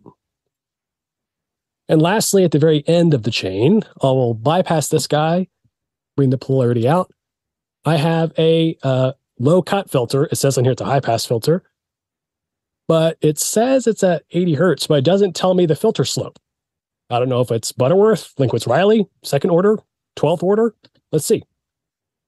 Looks like a pretty gentle slope to me. So I, this looks to me like a first order Butterworth filter. Not a lot of phase shift, not a lot of cut. So just by putting a measurement signal through these pieces of gear and just seeing what happens, I can learn a whole lot of stuff that's either unclear in documentation and just practice reading this data faster. So to give it away, this is what we're measuring. My bass pedal board.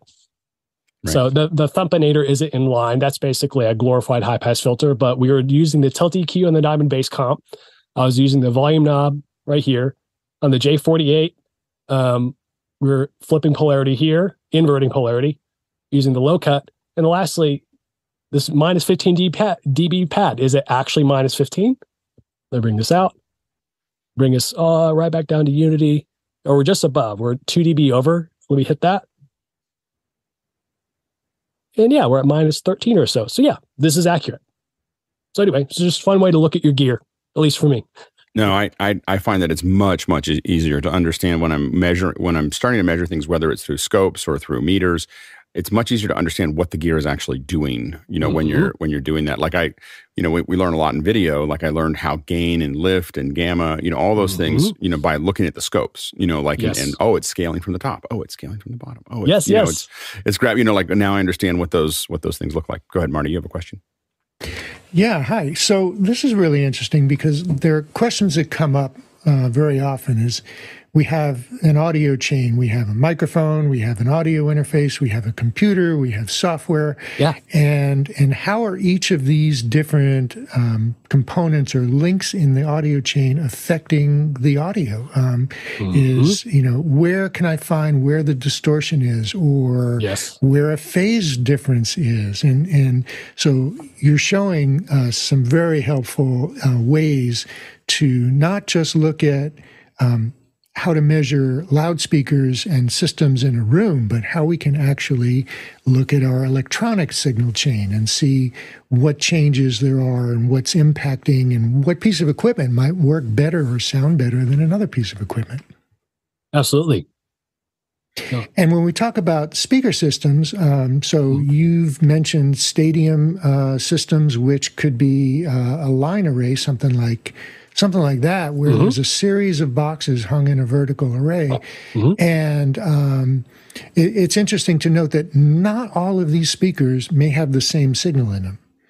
Mm-hmm. Um, because of the curvature, the bottom speaker is pointed down towards the first row, mm-hmm. and you may want to have different kind of sound, different characteristics, different frequency response, different level than the speakers at the top of the uh, array, which are pointed at the back of the room, maybe up even up in the balcony, throwing a lot farther. And so your four different microphones set in different places in the arena are measuring the different outputs from these different speakers. Exactly, exactly. So let's go ahead and jump to the questions. We've got a lot of questions st stacking up. Um, so we're gonna we're gonna, we're gonna go ahead and jump there to the go. first question. We do have a ton. The first one comes from Andy Kokendorfer in Vieira, Florida. What's the best method of measuring speech intelligibility in conference rooms or presentation spaces? Thanks. Yeah, so there's this uh, speech transmission quality index, S T or uh, S T I. Uh, there's also Alcons. Um, I'll I'll be brutally honest and say I really don't end up using that a lot. Uh, there, like, there's like, a, I guess, like a fancy way to get like really specific data from like an acoustical standpoint. Um, but I have a feeling if you slide that across the table to a client, and like, look, we achieved sixty-three percent Alcons, they're going to be like, I still can't hear in the back. And so I would say this is still an important thing to get to and have some qualitative data. But I will here, I guess I'm not going to quite answer your question, but I would say like, well, how can you ensure that you can hear across the conference room? And I would say, well, so principles are, if it's echoey, we need to get the source closer to the listener. So we can improve the signal to noise ratio by moving speakers closer to people. We can get less energy off the walls and off the uh, off the uh, reflections. So Fulcrum Acoustic makes a passive cardioid main box. So that's ten D B less low end off the back of the box. It's bouncing around in the room. So choosing a speaker that's going to do something like that. Um, so I wish I had a better answer for you as far as that specific process with S T I. uh, but if you can research more on that, but getting speakers closer to people, reducing the amount of uh, noise in the, in the measurement will be good. Have you ever used uh, these very large arrays? I, I, I walked into a room one time that had one hundred speakers in it, literally, literally hanging down. Um, yes. So that it was pretty quiet for everyone, but even it was for a press pool. So it was the idea was they didn't want a lot of mics going back into it. But have you used any of those to kind of even that out?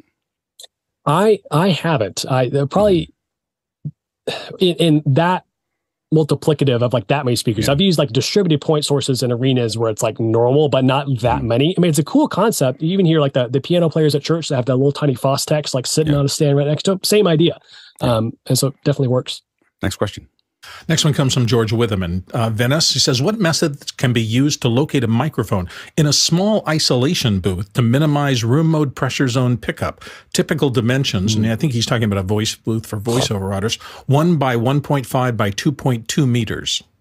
Got it. So I would put a speaker in there uh, that you have, like, you know, just this little main at basically what would be head height for your person who's speaking, and then put a reference microphone at the uh, the distance, just like a distance called, you know, what would be optimal for voiceover. So maybe six inches, one foot, um, and just take a measurement there and see if you can beforehand equalize the speaker to be flat, flat into. So um, maybe take that outside, outside of the actual room itself, put, do a ground plane measurement, equalize it to be flat, put it in the room, put that measurement microphone, take that measurement, and then you'll see the change due to the room. So we usually can't change the height of people unless you have them sit down. So the, our z-axis is going to be probably fixed within, you know, five feet to six and a half feet, depending if you're having N B A All-Stars record your voiceovers. Um, but then you could then, what other axes do you have? You have your left to right um, and forward and back. And so just experiment, maybe make some tape marks on the ground with like a stand and like, okay, moved it three inches this way, three inches this way, three inches this way, and just take a bunch of measurements. And whichever comes out the most neutral is what I would go with. Um, and you can see where those room modes are. So you can take an impulse response and load that out, load it in there and see a waterfall graph, uh, maybe in Room E Q Wizard. Uh, that's where uh, you can also do that in Smaart. Um, but I would say if I just had to be like real pragmatic, let's just look at some data in Smaart, take a bunch of measurements. That's how I'll go about it. Next question. Andy Kokendorfer in Vieira, Florida. What is the best way to use glass in a conference space with the least amount of sound reflections? Thanks. Hmm. So it's going to have a different absorption coefficient. It's actually not that different from um, drywall. And so uh, glass isn't. The, the, the, uh, so the angle of incidence... Um, I guess I'm not quite sure, like, is this like in architecture? Is this in how you can have it. Basically, gra- glass is going to be reflective. Um, and people usually want to keep the view, so we don't want to cover it up. Uh, but it's going to, just like you have like a, you know, that we've all heard over twenty twenty, that Zoom conference room sound of just like, wow, just that that boxy thing, like glass is going to do a similar thing. So if you're able to position things, I would say like, well, how can I keep as much energy off the reflective glass? If I'm building a space, how can you make sure the angle of incidences aren't just, you know, reflecting things back right down into microphones or into my listening zones? Um, There are, I think, some technologies out there that actually can have glass that has diffusion in it, in the pattern, but you can still see out of it. I think that's really expensive and probably fairly esoteric to employ, but um, it's one of those things. It's it's just hard to beat physics, and it's it's, it's a hard reflective surface that's going to bounce stuff back. So actually, next week I have one in a museum that's entirely glass on this, and uh, it's going to be a fun one. Hey, I Michael, if I could ask a question. I, yeah, uh, go in, for it. In my recording bo- uh, booth for voiceover at one point, we had angled glass to try to eliminate that. Does canting the glass at different angles have an effect? Absolutely. And so I would say a, a cube or shoebox, uh, not, don't do a cube, a shoebox with certain ratios in mind is a good thing to have. Um, people think, well, I don't have parallel surfaces. Well, that's actually really easy to measure and really easy to treat in an acoustic environment. Um, and so you can do certain things to change the angles of the room. Again, I'm not a professional acoustician, but the, these basics I know. Uh, but again, it's the angle of incidence, the total reflection path, and at what point is it coming back into the microphone versus the original signal is going to determine the amount of comb filtering. So angling things, just like if you're recording an orchestra, don't use metal music stands. Get wire music stands so the sound can go through the paper as much as possible and not just reflect by, back up into the microphones, right? And so just reducing the amount of close reflections. Um, and again, your strongest reflections and strongest colorations are the ones that are going to be closest to the source and also angling back into the microphone. So getting things farther away from the source and making the angle of incidence to have a longer path is where you want to go. Good morning. Yeah, this is an interesting way of asking this question. How do you use glass to and, and improve sound? Usually it's, I have a glass surface, how do I put sound in it? Um, but Michael is absolutely right. It's all about reflections and realizing that you can have two or three or four reflections, you know, uh, that sound can take that path before it reaches the microphone. And yep. So if you if you have a loudspeaker or a person speaking and there's a reflection off of a piece of glass, that second point of reflection, which could be behind you, if you put absorption material on that, you then yeah. kill the reflection before it comes back to the microphone. Yeah, go ahead, yes. Courtney. Yeah, I think the best use of glass is for containing the re- liquid refreshment, refreshments for the conference members. But uh, I was going to ask uh, Michael if there is a rule of thumb for eliminating standing waves, which is standing waves are generated when you have two parallel reflective surfaces Um, in your sound field, and you have to, if you angle one of them off, it can help eliminate the standing wave. Do you know the the amount of uh, uh, canting or or off axis that you have to do to eliminate standing waves? Is there any rule for that? Hmm. I, I from an actual geometry standpoint of like optimal angles, I'm I'm not really aware of that, but I think the most common approach someone might have is throw up some sound panels, right? Because that's just going to absorb everything. So I can speak to that. The biggest mistake most people make when they're throwing up sound damping is it's, it's too thin. Um, it's usually like two inches of Owens Corning, which is great. It'll get rid of the slap, like the actual slap back, but it's only really affecting uh, or has an absorption coefficient above eighty percent, uh, basically like five hundred, six hundred hertz and up. And so what are the, you, I was going to say, what are the sound panels you're using behind you for uh, absorbing reflection? Is that what they're used for? Yeah, so those are G I K acoustics traps, and um, I have them there. Uh, these are ten inches deep with a four-inch air gap and six inches of insulation um, or uh, absorptive material. It's, it's Roxol, safe and sound. Um, and so basically, you can actually double your efficacy by putting an air gap equal to the absorption thickness up to six inches at that specific density.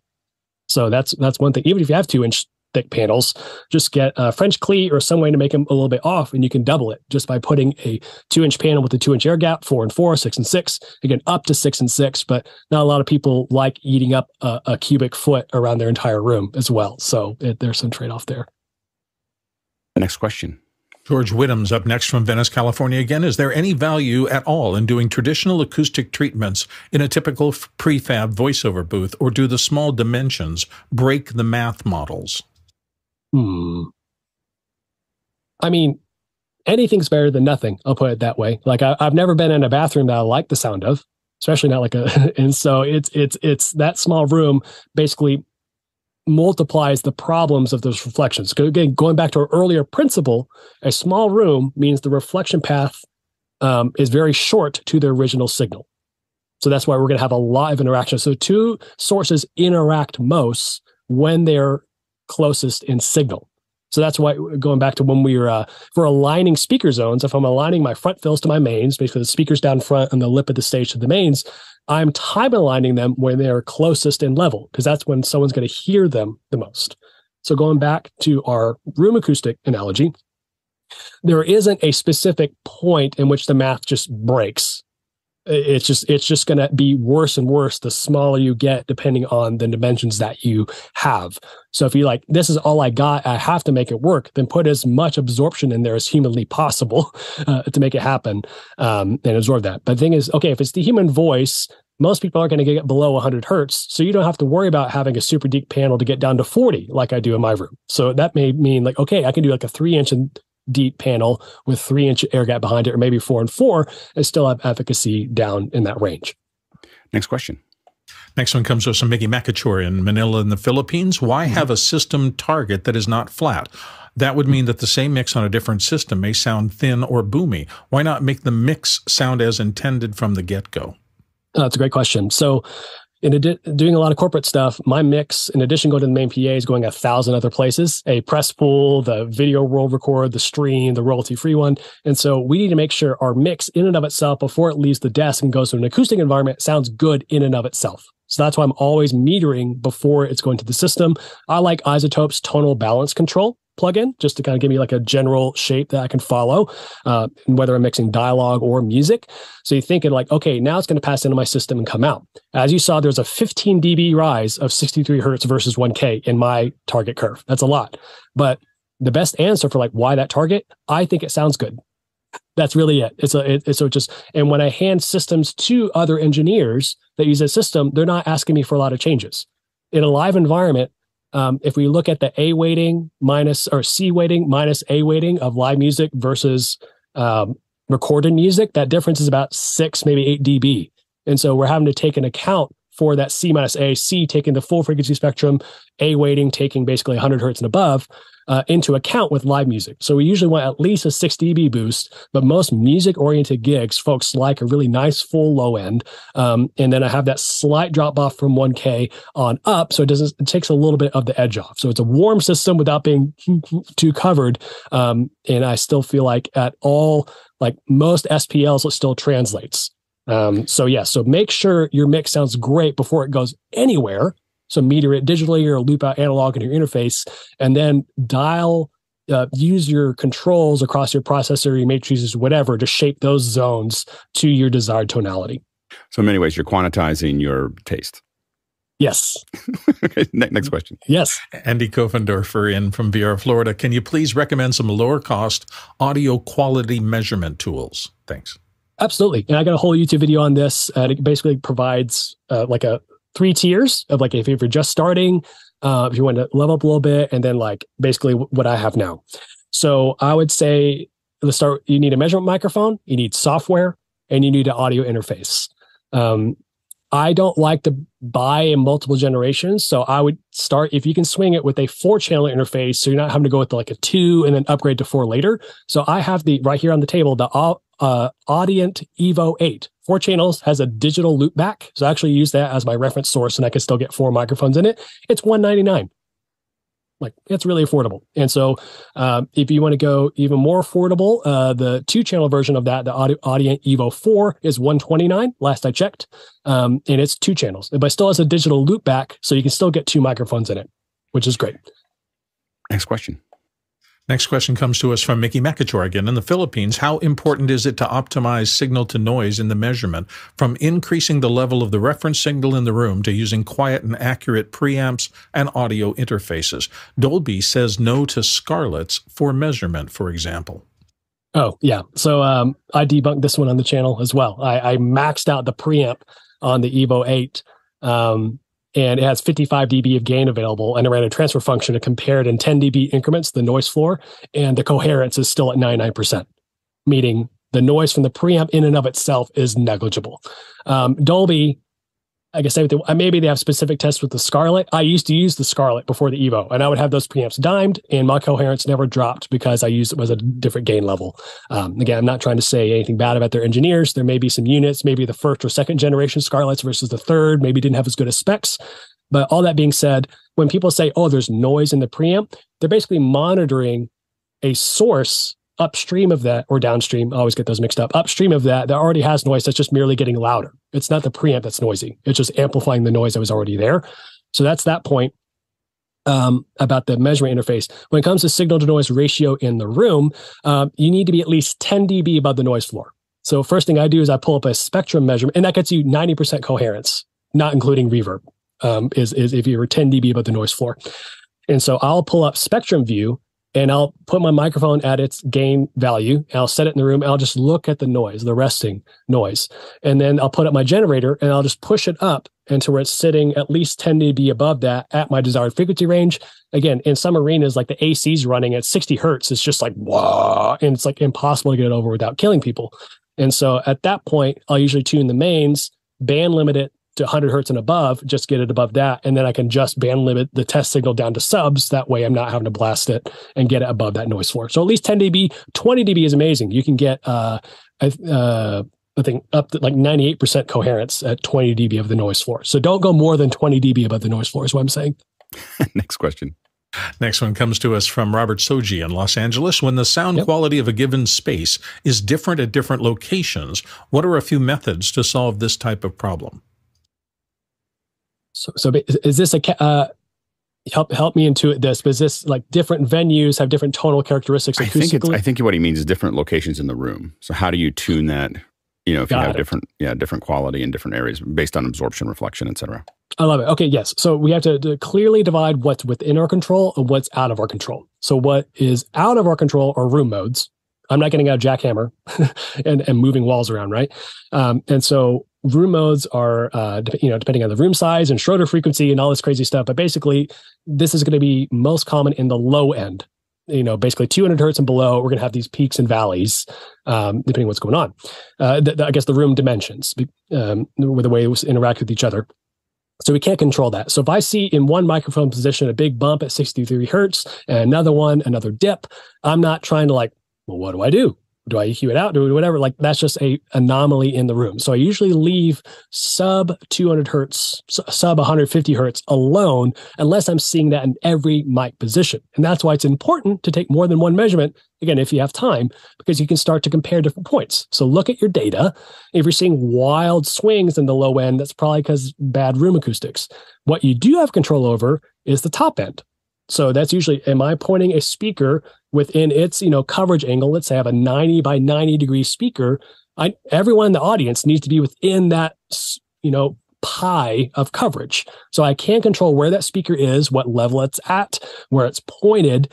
Um, and so if, some, if there's wild swings in tonality, it's my fault if people are outside of the coverage. Sometimes they tell people sit in places where they didn't tell me they're supposed to do, and I have to throw up something real quick. But that's the beauty of prediction is you can in advance get a feel with the speakers that you have assigned to you on a show. How is this going to lay out? Again, things always change on site, but having these principles instilled in you and having a base level plan can know like, okay, this is going to be the weak point in this design. If they move the barricade up, people are close to the stage. I need to add these front fills. So basically being proactive, knowing that you really can't control a lot of low end unless it's consistent in all mic positions, and then focusing on placement and knowing your speaker specs, and then E Q is your last um, line of defense. So for instance, with the line array, if I usually have four zones, I would also have usually have four processing channels to even that out. Get it right in the design first. And I can use E Q on the top end of those speakers. They maybe have the, the top boxes throw a little throw a little bit farther, have a little more top end, and maybe shade down the top end in the bottom boxes to help provide a more even experience. Do you, are you ever modeling the rooms ahead of time? Like yes. actually building acoustic models of those rooms? Well, not, let's see, I'm doing it in Ease Focus three, so not like the full acoustic mm-hmm. Ease modeling. Basically, since I usually can v- control the acoustics of the room very little. It's usually very, unless getting acoustical data measurement in advance is usually not helpful for the type of shows that I'm doing. If it's a long-term install and we know we're going to be adding sound, it, that's great. But most of my gigs on site, it's like, here's a portable system. We're doing the show in this room for one day and it's gone. So there's very little I can do on site to change the acoustics other than knowing, okay, it's really reflective. Let's get speakers closer to people. Oh, it's pretty controlled. I can, I can have a little bit more leeway. Um, so that's usually the sphere of influence that I have. But I always do a model of at least the speaker coverage and levels and timing and all that stuff. Next question. Jesse Mills, San Francisco Bay Area, would like to hear your philosophy on the importance of phase before and after measuring and utilizing transfer functions. So phase, um, phase and magnitude are both important, but magnitude wins. It settles the argument. I'll, I'll put it that way. So if you have two sources that are interacting, we have to worry about, you know, their relative level to each other. But let's say um, we have a decision to make about our mains, our front fills, and our subs, and then phase alignment between them. So phase, again, is the time arrival over frequency. So if we have, usually in a loudspeaker, high frequencies are going to lie first, and then low frequencies are late to the party, just like the bass player. Um, and so uh, we, so it's like this roll step. So what used to be everything arrive at like a hard transient, it's now being spread out over time.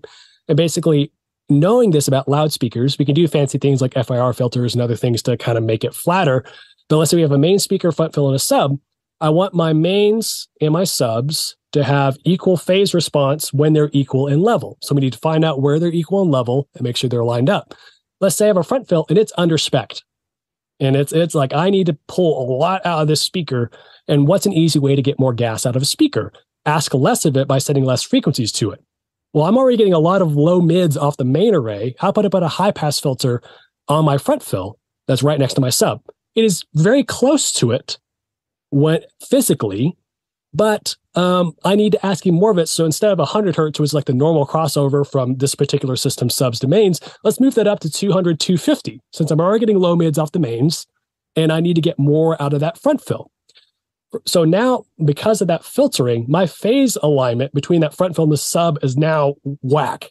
But I don't give a rip because I need the high frequency coverage in the front row. So phase is important when sound sources are equal in level. I want them to be overlapped when they're in coverage, or when uh, they're equal in level. But sometimes you can break that rule because level wins. Like the low mids on the mains are louder than that, you know, little dual six French fill could ever be. And all I care about from that specific box is the top end coverage and clarity. Next question. Next one comes from Robert Soji again in Los Angeles. What are a couple of common mistakes when setting up a basic audio system for a live audience? Yep. First is, uh, let's start like with a small system and maybe work our way up. So let's just do like two K twelve on sticks and two subs. Um, usually you, you have speaker stands. I see most speakers are sitting at their lowest height. And that means if you have like a sixty foot deep room, forty foot wide audience, that means the, the audience in the front is getting blasted and the audience back can't hear. It's usually not that bad. But one thing you can do to reduce what's called the range ratio, basically the The delta between the speaker to the front row and the speaker to the back row, is by getting that speaker up in the air. It's just basic Pythagorean theorem, making the triangle a little bit taller, redu- makes that less of a discrepancy. So in smaller systems, get your speakers up, and if they have a little tilt, basically I want that high frequency driver pointed at the back row. So that's an easy win to have. So trim height can always get you a little bit more coverage. Um, it also gives you more time for the speaker's coverage to spread out since you're farther away. Um, like I can cover the entire moon with a one degree box if it's here on Earth, right? Because it's it has forever to go out, right? Uh, but then the thing I'm trading with that is more uh, less signal to noise since it's farther away from the listener. It's bouncing around a little bit more. So you just get fluid with this Rubik's Cube of decisions of like, this is a really reflective room. Let's get it close. I'm okay with the discrepancy front to back because the people in the back are just drinking and don't care. And the people in the front want to be there. So you're just kind of taking that account. Um, I would say a second thing is that uh, don't spend too much time on things that don't really matter for the end. So that being said, I'll see people who are, you know, turning the the labels on the front fills that they have sideways so that the the, the logo is, is there, and like, The, the subs aren't even plugged in. Like, just make sure in order of operations, like knowing, get the system that's going in the air up first. Make sure your system with the biggest coverage is working and tonality is there. Because again, we're always under the clock. So working like what is going to have the most impact, the soonest, and get that done first. And then don't, you know, spend forever like, oh, I'm gonna, my K S one eighteens, I'm going with eighty hertz or one hundred hertz today. I'm just not really sure. That like, just pick one and go. So move quickly. That's great. Next question. Kenny Hampton in Greenville, Illinois. When tuning a room, how do you adjust for an empty room versus a room full of people? How do those measurements typically differ? That's great. So with, so humans are going to suck up, I guess, absorb frequencies. And so we're going to have less noise. So it's going to be a little bit more intelligible.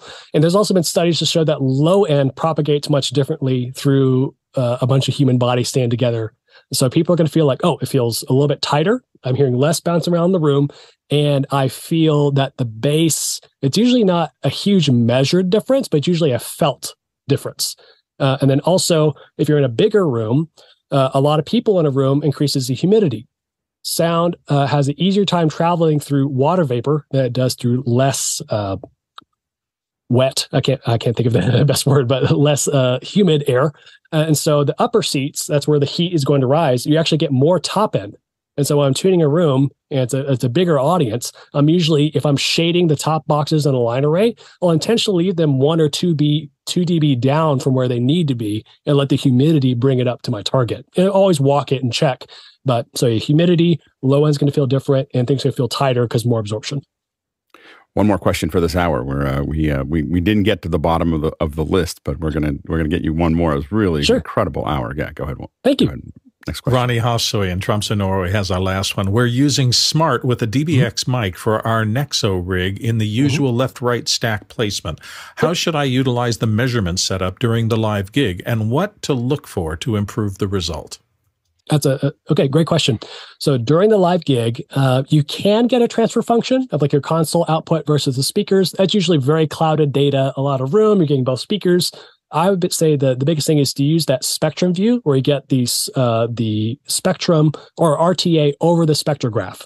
So you're looking at, have it slowly averaged and looking at the, the, the actual um, weighting and to see like, you know, it's going to have a low end and slowly taper off. Another cool cheat code, excuse me, is run the monitor output or the Q bus of your console into another input on Smaart.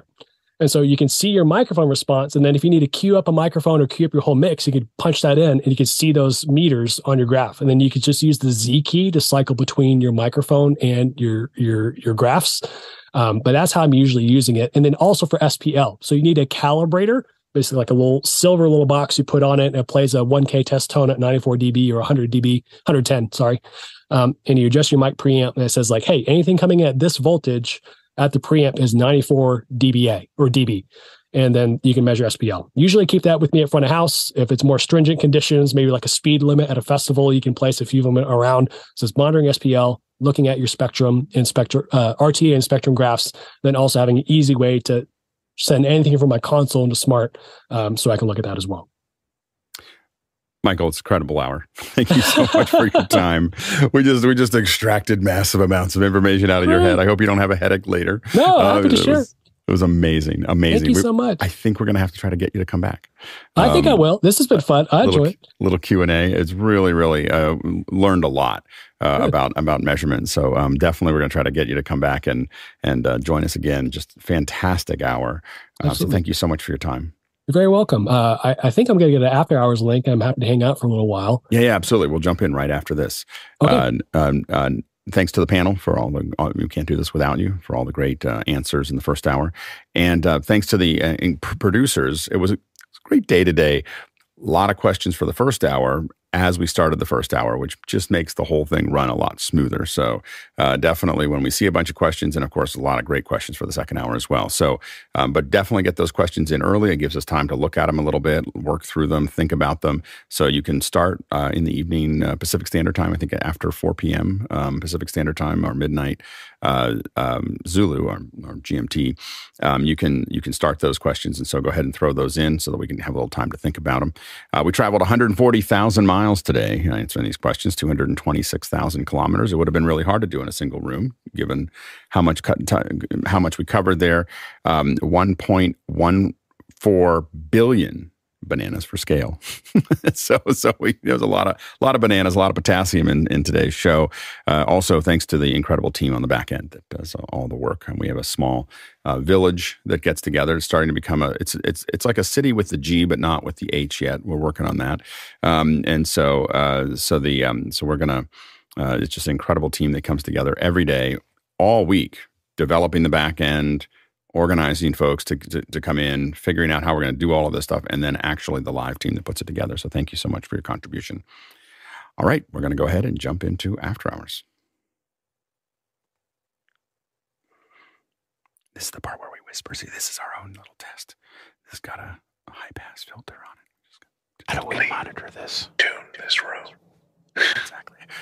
This is the whisper room, so we haven't really tuned the whisper room, so it could be all over the place. You know, it's, it's just bouncing around. But so it's all white noise.